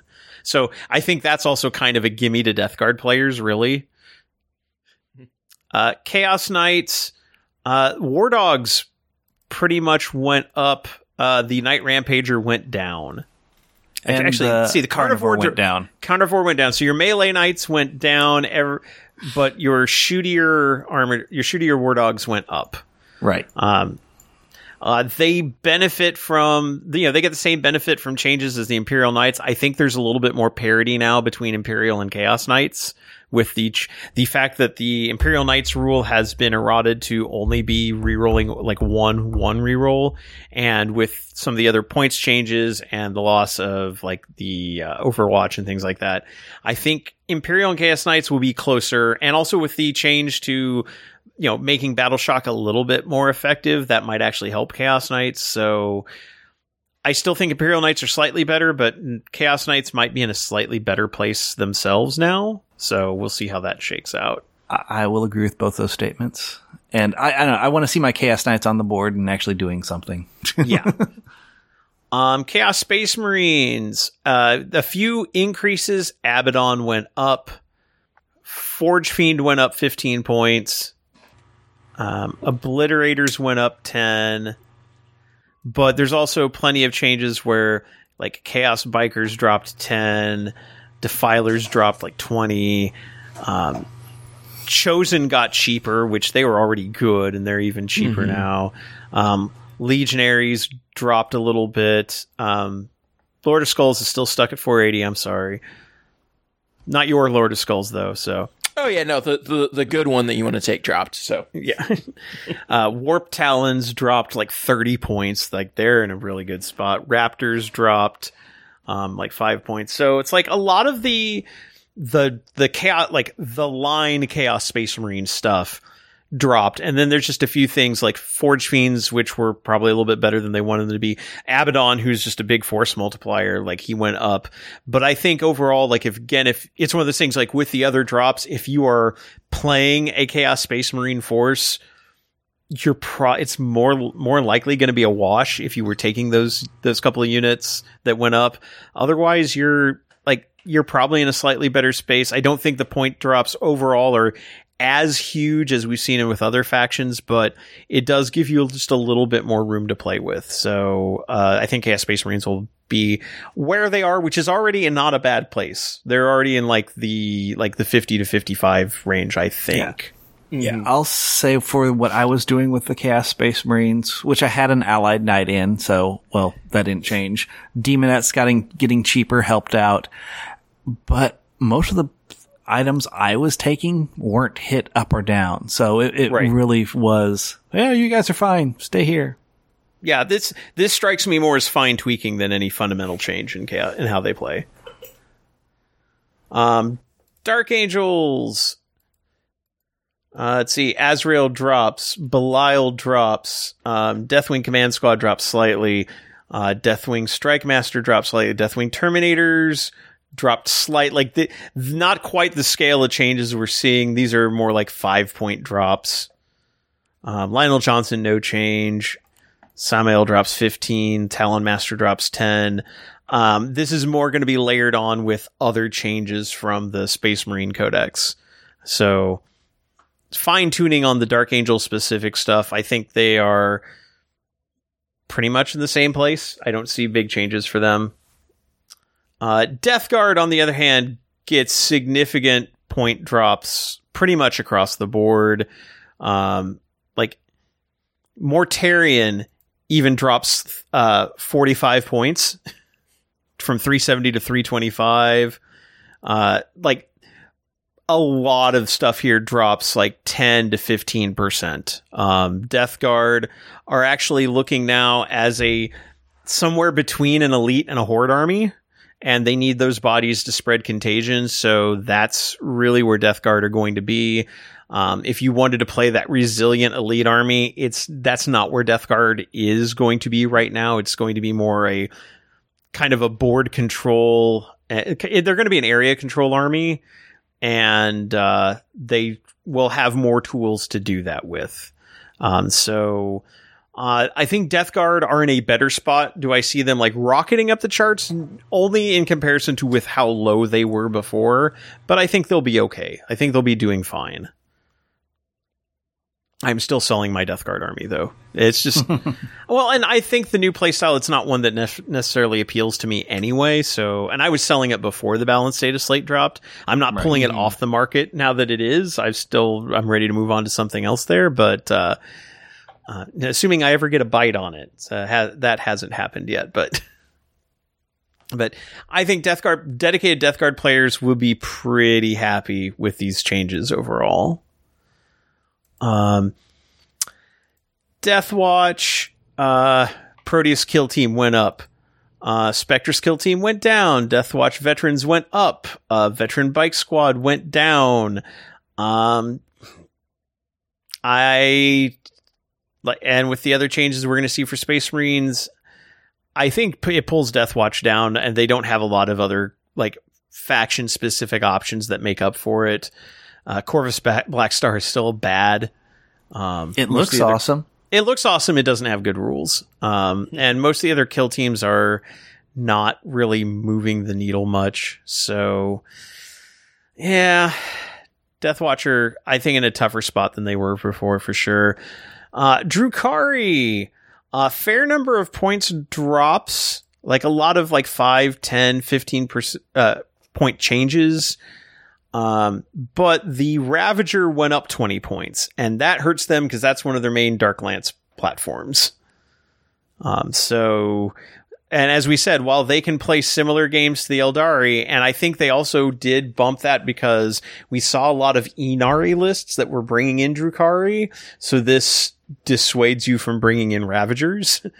but, uh, and also, you know, but like, yes, Drukhari will have more models on the table. I think this will help them a little bit, but they're, they don't really change that much.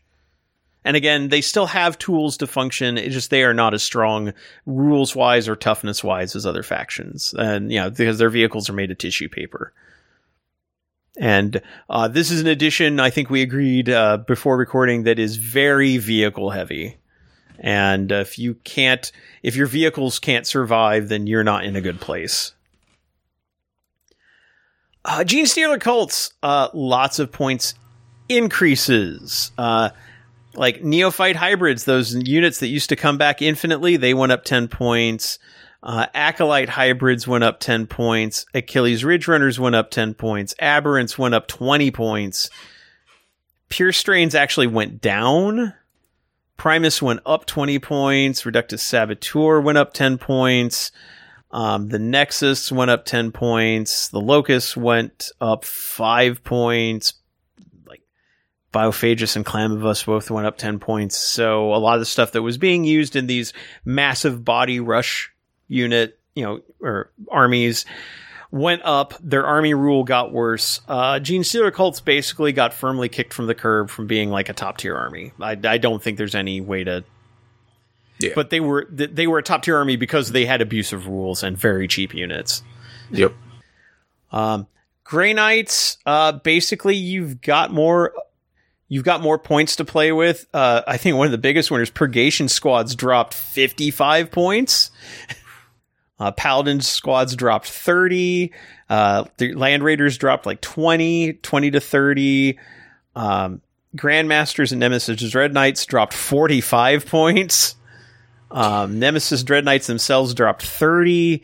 Uh, you know, one of the problems, Richard, you had was that you couldn't fit enough models into like a, even a thousand points. You've got a lot more range now. A lot more range.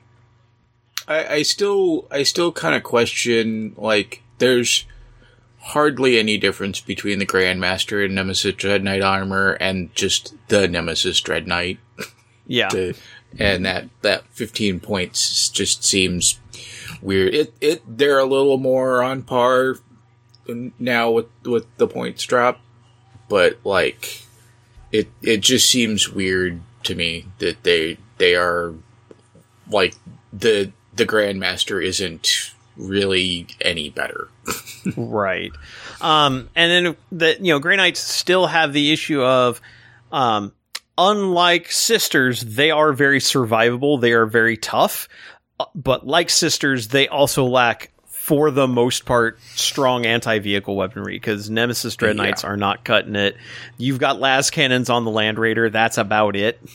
Everything Yeah. else is just you you're The- resilient, but the yeah it like there's uh i think there's a build where if you use like venerable dreadnoughts razorbacks and like a land raider eh, true. Yeah. that that gets you enough las cannon but then i also kind of see people talk about like well gray knights are all also very mobile um so like maybe just leaning more into like playing to their strength and and doing less worry of like trying to hamstring yourself with trying to put in units that maybe aren't very optimal just to kill vehicles and monsters Mhm. And and just focusing on like the mobility and the ability to score points that way Right. is probably a a better strategy for Grey Knights, but like when so many other armies are just gonna focus on big monsters and vehicles, like that still makes it hard to score points even when you are mobile. So Right. Uh, and it's like you can lean into some, try to ne- lean into like the Nemesis Great Hammer for your Dread Knights, but now you're hitting on fours instead of threes, and that, even on your Yeah. Grandmasters, and that kind of sucks. yeah. So, so yeah, it's like why doesn't the Grandmaster hit better? yeah, you'd think he would. Yeah. So, yeah, Grey Knights, I think they, they struggle a little bit, but they do have a better toolbox than like Sisters. So Yeah. they're at least in a better spot, and being able to put more models on the board for an elite army is Eh. very good. Yeah, yeah. Th- this is this is net positive. Uh, I Yeah. I won't I won't deny that. Right. Um, Imperial Knights, uh, s- surprisingly few changes. Armigers went up uh, five to ten points. Canis Rex dropped thirty points. Uh, and other than that, all their knights changed, stayed the same. They are pretty much impacted more by the core rules changes than, and their uh, losing bondsman abilities, which I think does tone them down notice- noticeably. So, because a lot of Imperial Knights were doing the, I'll have some Questoris Knights, I'll pair them with like an arm, you know, just enough armigers spattered about to take his battle line and to be able to get my own bondsman abilities on the big knights. That's not happening anymore. So, um, uh, Imperial Knights are definitely going to be, uh, dropping. They were already dropping a bit from the previous points changes and the, uh, the chain the errata to their detachment rule.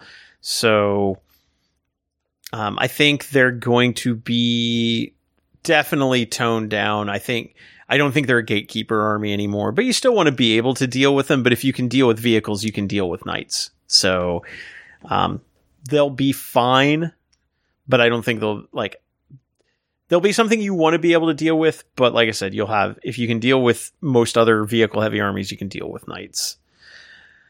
Uh, Leagues of Votann. I'm guessing you are pretty happy with everything getting point drops. Yeah, as I was looking at things, my list that I originally had at 2,000 points at the start of the edition is 300 points cheaper. Um, and as I kind of said, well, what's what could you buy with 300 points? Well, you could put in another land fortress and a squad of Thunderkyn.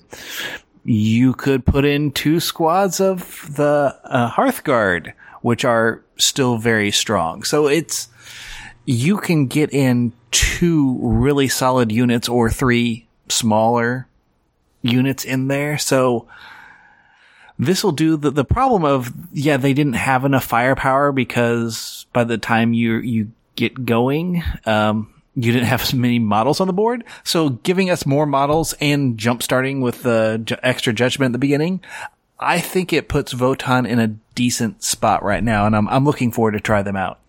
Yeah, I think with this, Votann have the chance to compete. I really do think like this. This pulls them out of dead last, and I think puts them in a place where Solidly again, middle. solidly middle. Yeah, I would I would agree with that. Having having more models for an army that, and, and especially if you have more models, more units on the board, you can absorb those kinds of losses that would give you judgment tokens and still have things on the table to Right. To capitalize on them with. And also, if you don't lean into the judgment tokens and go fully mechanized, land fortresses are major sources of like vehicle killing damage. And so are Sagitaurs, and Sagitaurs are down to 100 points each. I mean, I guess that's more than a Viper, but this is a transport. Right. Um, that would but assume that you can actually buy a Sagitaur, which you can't. Right. I mean, I, I I was tempted. I already have four. I've had four for a long time, but I was tempted to like maybe should go five and six. How was that? But yeah, you can't find them at all anywhere. Anywhere. I, I looked at a few stores here. You can find a land fortress at each store, but no no Sagitaurs and no Hearthguard. Yeah. But uh, yeah, no, I I don't think anybody wh- whose leagues of Votann would be unhappy with the changes you got. Like that's that's very very good for them. Uh, Necrons, uh, Necrons had a number of targeted changes, uh, mostly against like the things that were kind of very resilient and dominating in their particular army lists. Transcendent C'tan went up 20, although he can still take, uh, I think it's the Sempiternal Weave, which makes him really powerful. Um, uh, Lychguard went up 25 points base. Locust Heavy Destroyers went up five. Locust Lord went down five. Imotekh went up, or no, Imotekh went down five points. Uh, went down 35 points. Uh, Skorpekh Destroyers dropped 10. Skorpekh Lord dropped 15. Tesseract Vault dropped 50. Silent King dropped 50. like, uh, Triarch Praetorians dropped 15. Uh, Doomsday Ark went up. We were seeing a lot of like Doomsday Ark heavy builds. They because the Doomsday Ark has a really good gun. Um, it went up uh twenty or no thirty five. Yeah, no twenty five points. Doomsday Ark went up twenty five. Hexmark Destroyer went up ten. Uh, so this has some uh, Canoptek Doomstalkers and Reanimators went up ten. So we've got some like targeted changes to address the things that were really being abused but also points drops to make other things like the Silent King. Monoliths dropped like, I think, tw- 35 points. Uh, Necron Warriors went, uh, dropped 10 points. Ophidian Destroyers dropped uh, 10 points. So more just a readjustment to, to, you know, shift their play style a little bit, but we didn't see any big rules changes. We didn't see, I think Necrons are fine. They were already in a, a well played Necron list is already in a very good spot. So this just you know mixes up their builds a little bit, but I think Necrons are still going to be doing just fine. I think they're still right in the middle to higher middle of the pack, so I think they're doing okay. Um, Orks, uh, a few points increases, but also a number of points decreases. Like the Beast Boss went up twenty points, but Snikrot went down twenty points. Zagstrukk went down ten. Uh, Burna Boys went down five. Deff Dread went down twenty. Deffkoptas went down 15. Mek Gunz went up 10. Meganobs went down 5. Lootas went down 5. Uh, Kill Rig went down 20. Badrukk went down 15. Hunter Rig dropped 20. So again, just kind of a readjustment. Yeah. Uh, lot, lots of fives and tens. Yeah, I, I think they're they they didn't touch like the Squig Hog boys, which are are good like anti tank, Mm-hmm. um, and the just the fact that like the the Meganobs went down, they were already deep, pretty decent. Knobs went down.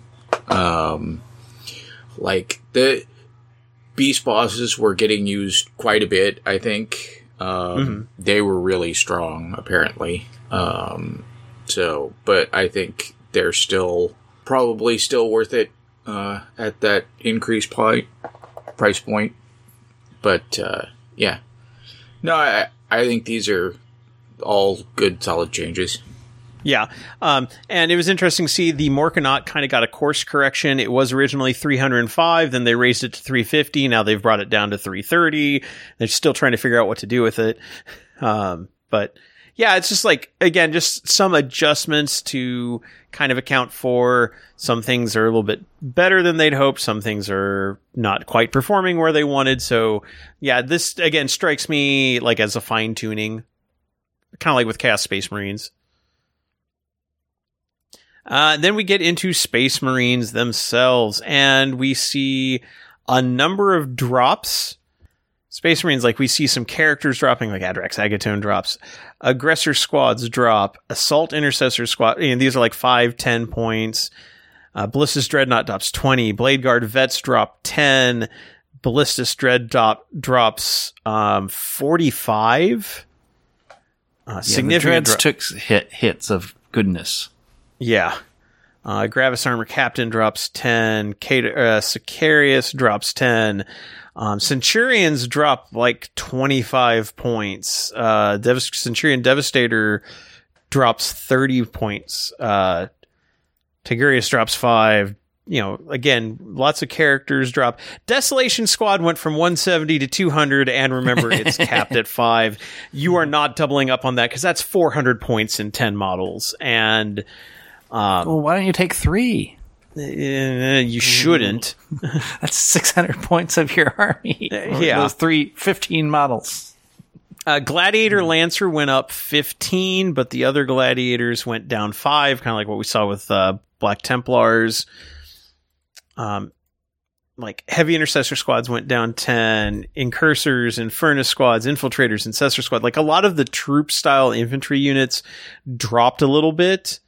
Um, which, like, if you want to still use a Gladiator Lancer, you'll find the savings elsewhere to make up for it, but you might not be tripling up on them. You know, it's like, I think that, you know, they're trying to discourage people from, like, going all in on whatever's the, the quote unquote best model and, uh, kind of give them a little bit of, uh, revision there. And while Abaddon did go up, uh, let's see, did Reboot Guilliman go up? He did. Uh, yes, he went up by 25 points. So again, those force multiplier units, uh, which, uh, you know, those are being adjusted. Um,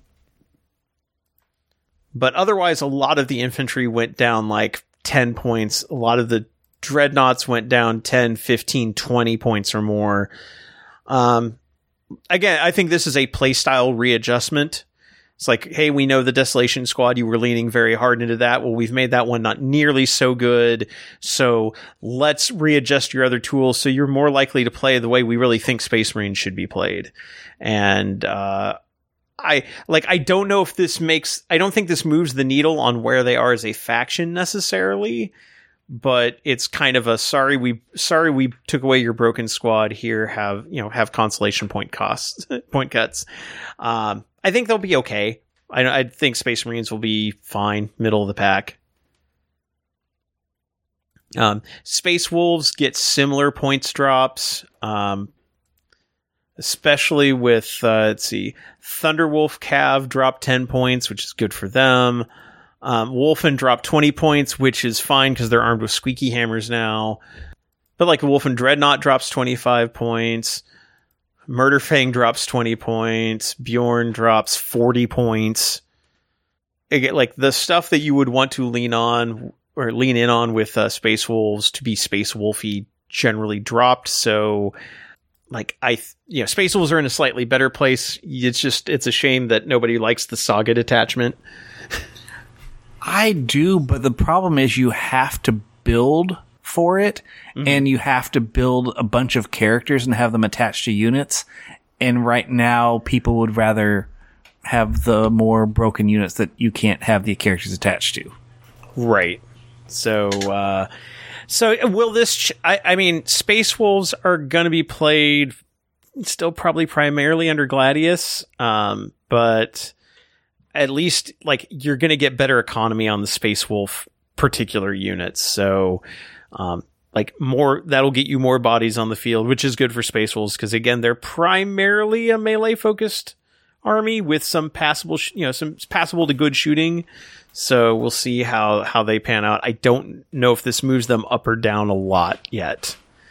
Probably side grade. Yeah, side grade switches up what they take, but not necessarily move them up. All right, Tau Empire, one uh, near and dear to my heart, and uh, we see points drops on a lot of their stuff comparable. You know, while we don't have as while we have a lot more.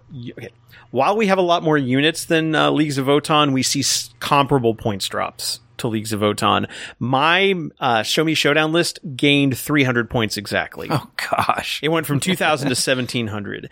And with that, I can now do things like, hey, fit in a couple of hammerheads or like a hammerhead and, uh, maybe, uh, you know, another unit, well, not a hammerhead, a unit crisis unit's got to be 310 points, but it's like, I, there's more here to take the tools I need. And again, Tau is a, an army where we did have the tools we needed in the toolbox.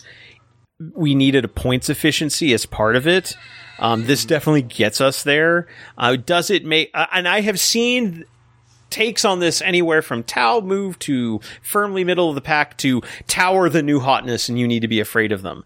I don't know where we land quite on this, but it's like like drops on this on she drops, breachers teams drop, broadsides drop, uh, fireblade drop. Like the fireblade plus breachers plus devilfish is now a solid 200 point increase or 200 point buy, which before it was um, see, breachers were 115, fireblade, so 165 plus a devilfish was 95. So it was 260 points. That's now 200. So that's a huge shift. Because like the devilfish went from 95 to 75, breachers went from 115 to 90, the fireblade went from 50 to 40. So just see some very big shifts in like some of the core playable units that uh, Tau had. Uh, crisis suits got cheaper. Um, hammerheads cheaper. Hammer, you know, my complaint that the hammerhead and the fire prism were priced almost identically, and yet the fire prism was absolutely better in any way. Uh, hammerhead head is now 130 and a fire prism is now 180. So I think that parity has been worked out. That's that's fine. Your issue is resolved. Yeah. Um, uh, Pathfinders are are cheaper. Riptides dropped like 55 points.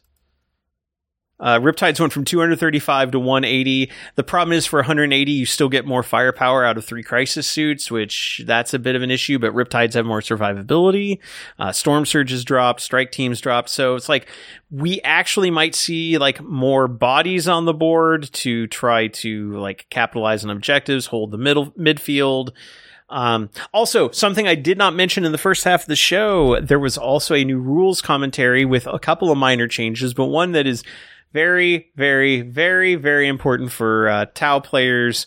Um, you are not eligible to shoot if you shot a weapon unless you have a rule that says otherwise, which to me is a big duh. But that does mean that you cannot daisy chain for the greater good. That has finally been resolved. So um, glad to see that has been taken care of. Um, anyone who is playing it otherwise is was I'm to be fair. You were you were deluding yourself and hoping that it would be better. Um, but yeah, lots of points drops across the board. Um, even on stuff that was being used a lot. This does not fix the issue that crisis suits have one build right now.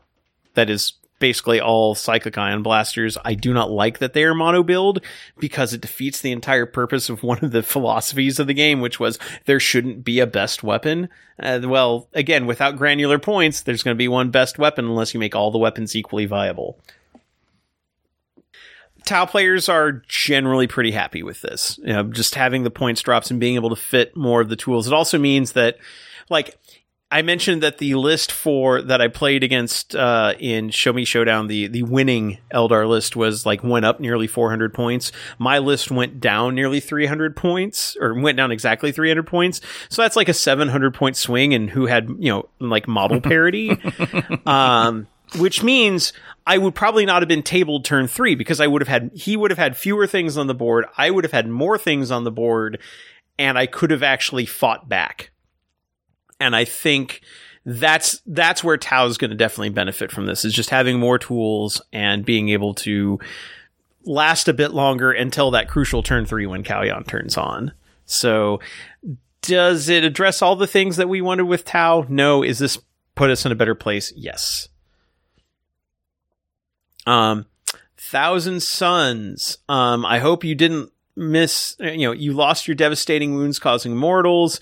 Now prepare for points increases. Ahriman up 20, Ahriman on a disc up 25, Exalted Sorcerer up 10, uh, on a disc of Tzeentch up 10, Infernal Master up 15, Magnus the Red up 30, Mutaliths up 20, Rubric Marines up 10, Scarab Occult, that's that, Scarab Occult Terminators up 10, Thousand Suns Cultists down 5, uh, Demon Prince down 30. Demon Prince with Wings up 5. Thousand Suns Defiler down 10. Um, the Land Raiders dropped, but their Mauler Fiends went up. Their Predators went up. Thousand Suns Sorcerers went up. Sorcerer and Terminator armor. Thousand Suns Vindicator went down because I think all the Vindicators went down. But Thousand Suns were like were already hit hard by some like by the balance data slate changes, the points changes in addition I mean, they were, you know, we talked about the zero sum thing, and I think Games Workshop was worried that Thousand Suns would rocket in place if uh, Eldar was toned down. Um, this hits them, I think, possibly harder than they necessarily needed to be. This does more than just toning them down. I think this this is a solid kick. Um, so from what I've gathered from Thousand Suns players, they are not happy. They are not happy with these changes at all. And then we have Tyranid changes, and I can't just go compared to the previous points because they added the new units in. So I'll have to dig out my codex. But we knew the points weren't going to be final because they had the QR code in the book that said, uh, well, you know, the points may change, so go here to get the, uh, the most up to date points list. But man, some of these units haven't even seen the table yet, and they got points changes. Yeah, like the the Norn stuff. Like, it, what's this based on? right. Like the Norn emissary went up from 285 to 290. The Norn assimilator went up from 305 to 310. The Neurolictor went up five points to 65. It's like, but why? they didn't do anything yet. Um, the Swarm Lord, who we mentioned lost some abilities because of like other changes, um, went from uh, let's see in this to two seventy. Yeah, two seventy. Tw- the Tyrann twenty points. Yep, the Tyrannofex went from uh, 190 to 245 you know, between codex and and this is a codex that's just now out. We haven't even seen how the Tyrannofex plays with the new change in its damage reduction to being a once per game reduced to zero. This, I mean, either there's data that they've done from playtesting, sure they have, or um, there like there's just some. I don't know what to make heads and tails of this. Yeah, like I, I mean, yes, NIDS were doing well. Like NIDS were actually in like the upper fifth, like upper part of that 50 to 55 range. Um, I don't know if this is supposed to be a, like, well, we don't want this to get out of hand, so we better tone this down. I, I, I, I think maybe that's what this was, but you know, yeah. But there's also drops like the Lictor drops 10 points, Hormagaunts drop 5 points. Um, the Maleceptor goes up 10. Uh, Genestealers uh, drop 10. Um, like it's, it, this strikes me more as uh, wanting to adjust uh, points values. I did now we did note when we did our codex review that like don't trust the points in like biovores because they didn't have the indirect changes. They went up from codex said 45 uh n- new points are 75 per biovore uh, which was gosh. 60 which was 65 in, in the previous points document. So biovores Yeah. went up to kind of counter the fact that they make free, you know, they can once per turn you can make a free scoring spore mine but um yeah there's like the Tyranids thing is like all over the point zoanthropes went up 20 points uh the winged hive tyrant went up 15 points. It's like a lot of like the hive tyrant models all went up. The winged Tyranid prime went uh let's see winged Tyr- Tyranid primes went from 65 to 65 i guess because they they had to update it because it was in the previous list. And it so it technically went from 80 to 65 but i don't because we haven't seen how Tyranids play with the new book i can't i have no idea how to judge this Yeah. Yeah, it it's very very weird that this this can't be like really based on play data, really. I don't Right. I don't, don't see that doesn't make much sense to me, but right and it basically says yep the points were wrong in the book you just paid $60 for yep. Uh yeah that's we need to kevin you're right we need to get them out of the book business Yep. No, exactly. Yeah. uh, Um, uh and then oh go I ahead. I I do think it's interesting. Um, like in the codex, the a one small change that that we didn't really talk about.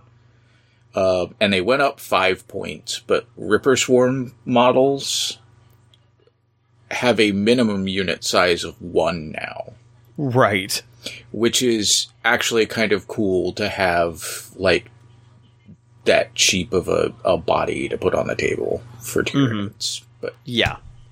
No, that's that's good for them. Although it did go up from the uh the codex had them at 15 30 45 they're 20 40 60 now. Yeah. But but definitely better than the uh 3 models 6 models they had before. So yeah, you can Yeah. definitely fit, you know. And I think that makes sense too because like when you buy a box of termagants it's got like what The- one ripper swarm? It, it it has yeah. It literally just you get them as part of other kits. You know, like Mm-hmm. I think Genestealers has one, and I think Termagants has one. Right. So it makes sense that you you should be able to take them in units of one because that's how they technically come. Yep. Yep. So yeah, I have no idea where Tyranids land right now. Um, and like, Yeah. I think even their let's see, did their I think their detachment enhancements are pretty much the same as they were in the Codex, but I haven't gone through all of them point by point. But I mean, and they're all marked red because they're all technically new, except for the invasion fleet. Um, I guess the invasion fleet ones uh did change slightly from the previous book so or the previous points document because i think uh, one of them went up like from uh 5, 10 to 20 uh synaptic linchpin went up but uh other than that it's like but yeah it's not based on play data so i have no idea what they're thinking with that so. Uh, and then finally, World Eaters. World Eaters, uh, you get uh, pretty much uh, not entirely across the board because Angron's still sitting at 415, but almost almost everything else went down in points. Yeah, and I think this is literally just like, what they needed. Like world eaters are not a subtle army. No. Um like and and I, I I know I've talked about this previously, but like when we played when I played against a Chaos Space Marine army, it was very clear that our points were way out of whack because, you know, they were able to take you know, quote unquote less good versions of like or stuff that was almost as good as like what we had, but like just had more of it. You know, so it's like, well, yeah, my Mauler Fiend is cheaper than this, or my Lord of Skulls is cheaper, or my Chosen were cheaper than your Eightbound. So like the big the big points changes here like are on Eightbound and exalted Eightbound because they were basically unplayable at their previous points, but now it's like dropping, you know, f- you know, uh, what is that 30 40 points on a full unit of Eightbound and uh, 60 points on a full unit of Exalted Eightbound. Now all of a sudden you actually like can put them in there, um, and get more bodies on the field and get, just get more stuff, uh, which is what you need to be able to survive and be able to make your army, uh, you know, get the most benefits out of your army buffs and things like that. So, uh, my, uh, list for the grand narrative went down 280 points. So, um, that is that is not a small amount. yeah. So I'm I'm happy. I I do think you know as much as we've kind of talked about how points changes are not enough for in some cases. I do actually think that for World Eaters, points changes were the big culprit. Um, are they going to be immediately good? No, because it's an one dimensional assault army that they're never going to be like top tier. Uh, but I think this firmly moves them into the middle middle of the pack, um, and I think it's going to make them a lot more fun to play. Yeah. Well, and I, I saw some comments because when Goonhammer did their like full breakdown of like factions and points, that World Eaters are kind of a trick because they are one dimensional. They have to be good at that one dimension. Oh, if you absolutely. make them, if they make them too good, they dominate everything else. Like you have to be, you have to walk a fine line on on that. So, uh, but also they they are easy to adjust with points because, as you said, they are one dimensional. You don't really have war gear options that are going to make that big a difference. Yeah, exactly. Well, no, I, and I think in a lot of ways, like they're kind of very similar to Tau, um, because they're so very one dimensional. Like you can do more fiddling with them with based off of points because there's not as much variety in that stuff. And granted, also the fact that World Eaters don't have a number of unit options that they should, um, Right. You know, means that it's easier to make you know to make some of these changes because you're not you're not making changes to a whole bunch of different units. So. And you're finally your Khorne Lord of Skulls has parity with the version from Chaos Space Marines now, at least at Yeah. being at 480 points instead of like 525 for some reason. Yeah. So um, that is that is all the factions. Uh, we've gone through all their points, kind of talked through them faction by faction. Um, so what is our take on what the uh, the field is going to look like for the next, I guess, three months until we get an end of year balanced data slate to revise any of these revisions? Uh, baby steps. Yeah, yeah. I th- I think it is going to shake it up. I think, um, as we kind of noted, Aeldari will still be at the top, um, but I think the middle is going to be shaken up. Some of the bottom tiers will see a rise. Like Votann will definitely jump up. Death Guard a little bit, but then you'll the the armies that don't have the tools that wasn't addressed, so they'll stay at the bottom, like Sisters and probably Admech. Uh, and AdMech again is kind of iffy because they do get a new codex, so we could see much more wide-ranging changes from them that they just don't want to tip their hand to yet. Um, I have to say, I think this puts we have El- Dennis once again. You have an army that is fully at the top and one that is fully at the bottom. Except now instead of Votann, it's sisters. I think I, sisters are just in the worst place right now. Um, Aeldari are still very solidly in the in the lead. Um, I I wouldn't. It's now not at the point where it's a and it's not even close, which I would have said before this. Now I would say Aeldari's very much in the lead, um, but there are enough armies now that have tools that can possibly challenge them. That Aeldari players, Aeldari isn't an auto win button, even if you take Aeldari good stuff. Um, but it, it does definitely, you are still going to have an advantage, but maybe not so much that it's unfun to play against. Um, I think Genestealer Cult, you're probably going to be looking. I don't know that they'll be like.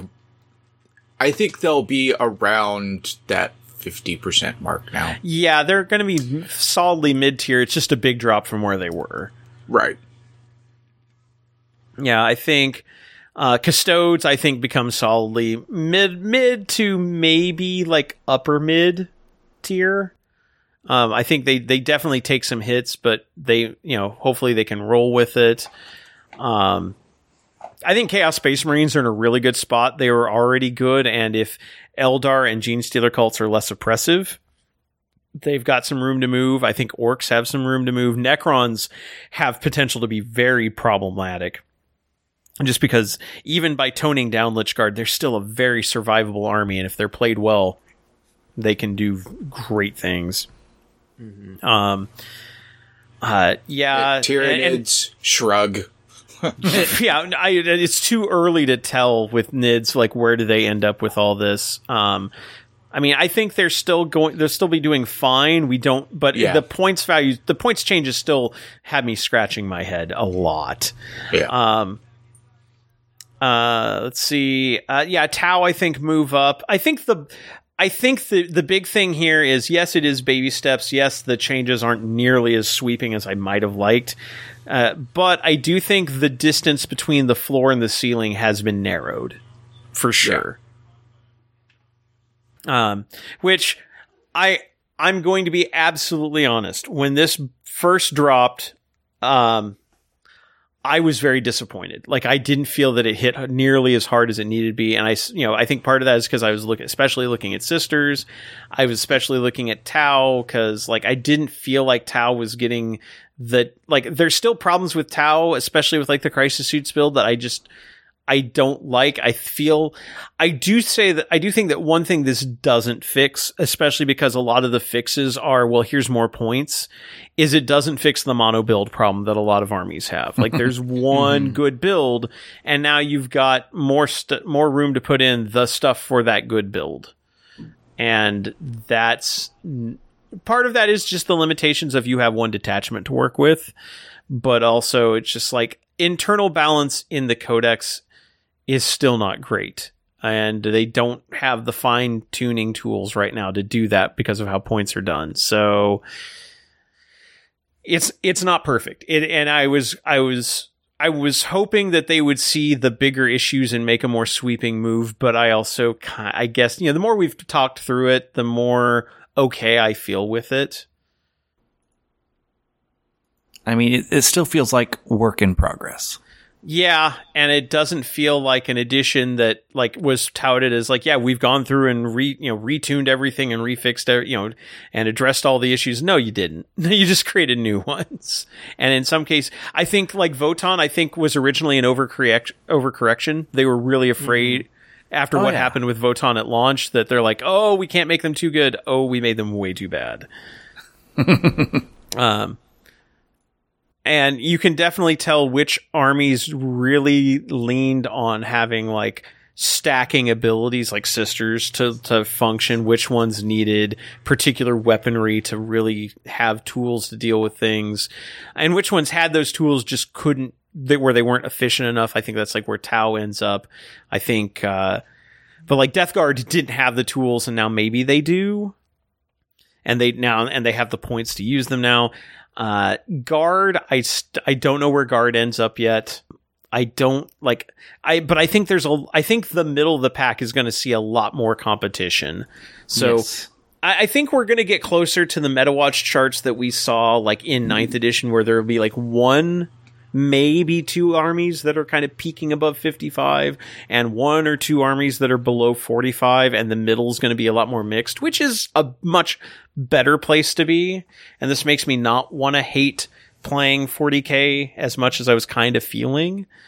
I, I mean, I'll be fair. I was I was kind of getting ready to shelve it for a while for like an edition because it's like if they're not going to take these fixes seriously, I'm not going to take the game seriously. But it's it. I got to give them. like, It's better than it was. I still think some of the fixes are not necessarily the right fixes, but the more I talk through it with you guys, it's like it, let's. I'll at least be willing to see where it goes and see if they acknowledge like whether this is the fix that was needed or if they need to kind of acknowledge that oh wait there's some knock-on effects that we didn't expect and we need to retune some other armies It'll be both. yeah um i still i still feel bad for anybody that for a lot of the faction, not so much the ones that just have points updates but i feel bad for like uh people that paid for index cards. But uh especially for nids players with index cards i feel particularly bad for you. But uh sorry richard. But so Um, if we were going to regrade the balance, uh, for you know, we three of us gave uh 10th edition Fs for balance, and one of us gave it a D minus. Um, how would you grade them now if if this was like like they turned in their makeup assignment? How would you grade it? I mean, honestly, I just don't know yet because we have to see how all of this plays out and like how Yeah. like it, it- you know that that's the thing. It's like it's all incredibly complex. We can sit here and we can say, "Oh, this is how it's going to impact," but we don't know. Like Right. It's it is too you, early. As you mentioned with like, you know, your example of the Show Me Showdown list, 700 points swing in an army build is incom- like incomprehensibly vast and much bigger than anything that we were talking about with like, oh, well, this changes the way this army plays. Like at that point with, you know, with that much difference, you're, you're bringing two completely different lists. So Right. Like playing a 2000 versus a 1000 almost. yeah, I mean, e- exactly. Like it's it's such a huge change that it's not just as simple as. And I think that's part of why this was a baby steps change in a lot of ways. Like I think this brings a lot of the outliers closer to the middle. It's not going to fix everything. It's an ongoing No. adjustment, but I, I think this is a good start. Um, so I think as far as like the balance adjustment, grading it, like I think this seems like a solid like C or B somewhere in there, and you know we'll see how it plays out. Um, it, does this fix the does this fix the overall balance of the game? No, but you know with the amount of changes they made to the structure of the game, it was always going to take a little while for that to shake out. Yeah, that's fair. Yeah, it's like I would I would put this at and again, this is based on based on initial uh, you know, based on a combination of like initial impressions, uh, watching some analysis, following the chatter in various uh, like groups and subreddits and such, and kind of trying to take a pulse of how different factions or you know faction players are feeling about stuff. Um, my my gut instinct is this would be a C in that it gets us back to probably something closer to where we were in parts of ninth edition. Um, I don't think it gets us quite to the point where, like, the end of ninth edition, I think had pretty good balance for the most part. I don't think this gets us back to there. I think this gets us back to kind of the early days of ninth edition when you still had like one or two armies that were clearly head and shoulders above the rest, but other armies still had a chance to put up good numbers. Um, I still think there's a lot of internal balance issues and there's a lot of issues with the fact that they are very limited now with how they can adjust things with points, as we have seen with a number of units. Um, but if nothing else, this is a C with the sticker with the badly drawn star in it that says an attempt was made. I, I'd say for me, this would definitely be a, a C as well. Of it doesn't fix everything, but it moves everything in the right direction. I, I I'm giving it a pass. Yeah. Yeah, He- I, I, I, I agree pretty much. Like, I will, I will not like let the the bitterness of of Tyranid index cards cost be. No, that's a A completely different grade. That's That's- that's, that's the grade that's a for different rules grade. access. That's Yes, that grade yes. takes a hard hit to like a C to a D, depending. Yep. Yeah, Yeah. no, for sure. So yeah, yeah, just balance wise, yeah, no, it's it's a it, it's a, a C with uh you know we'll see. Yeah. So, yeah, is 10th edition in a better space than it was before Thursday? Uh, too early to tell, but I think most almost almost pot definitely yes, but that's because the space it was in was so bad. like it had it really had nowhere to go but up. In all fairness, like it it could not get less bad than it was before.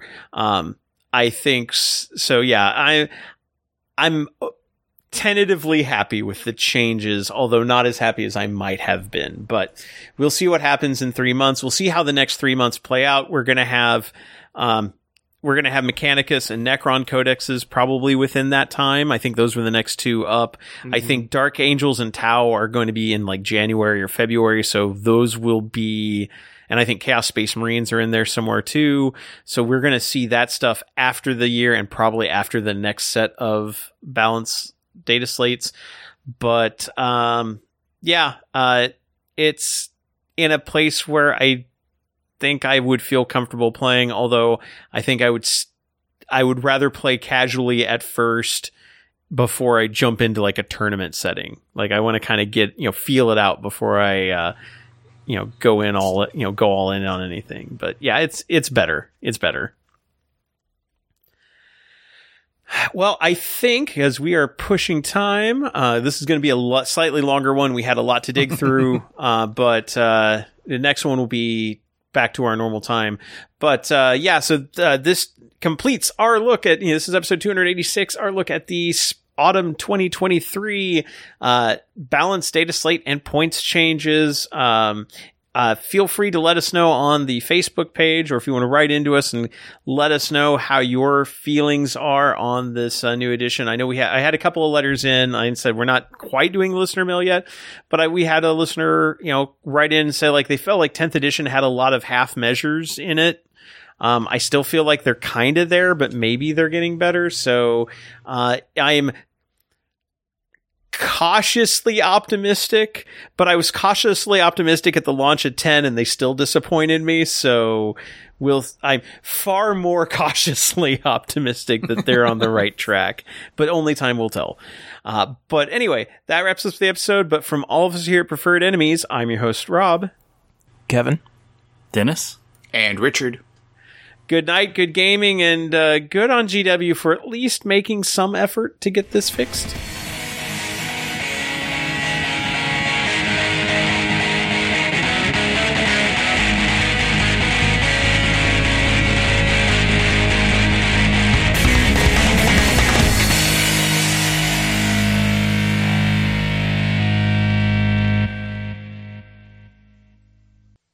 Preferred Enemies is an Undergopher radio production and is licensed under a Creative Commons Attribution Non-Commercial Share-alike 3.0 unported license.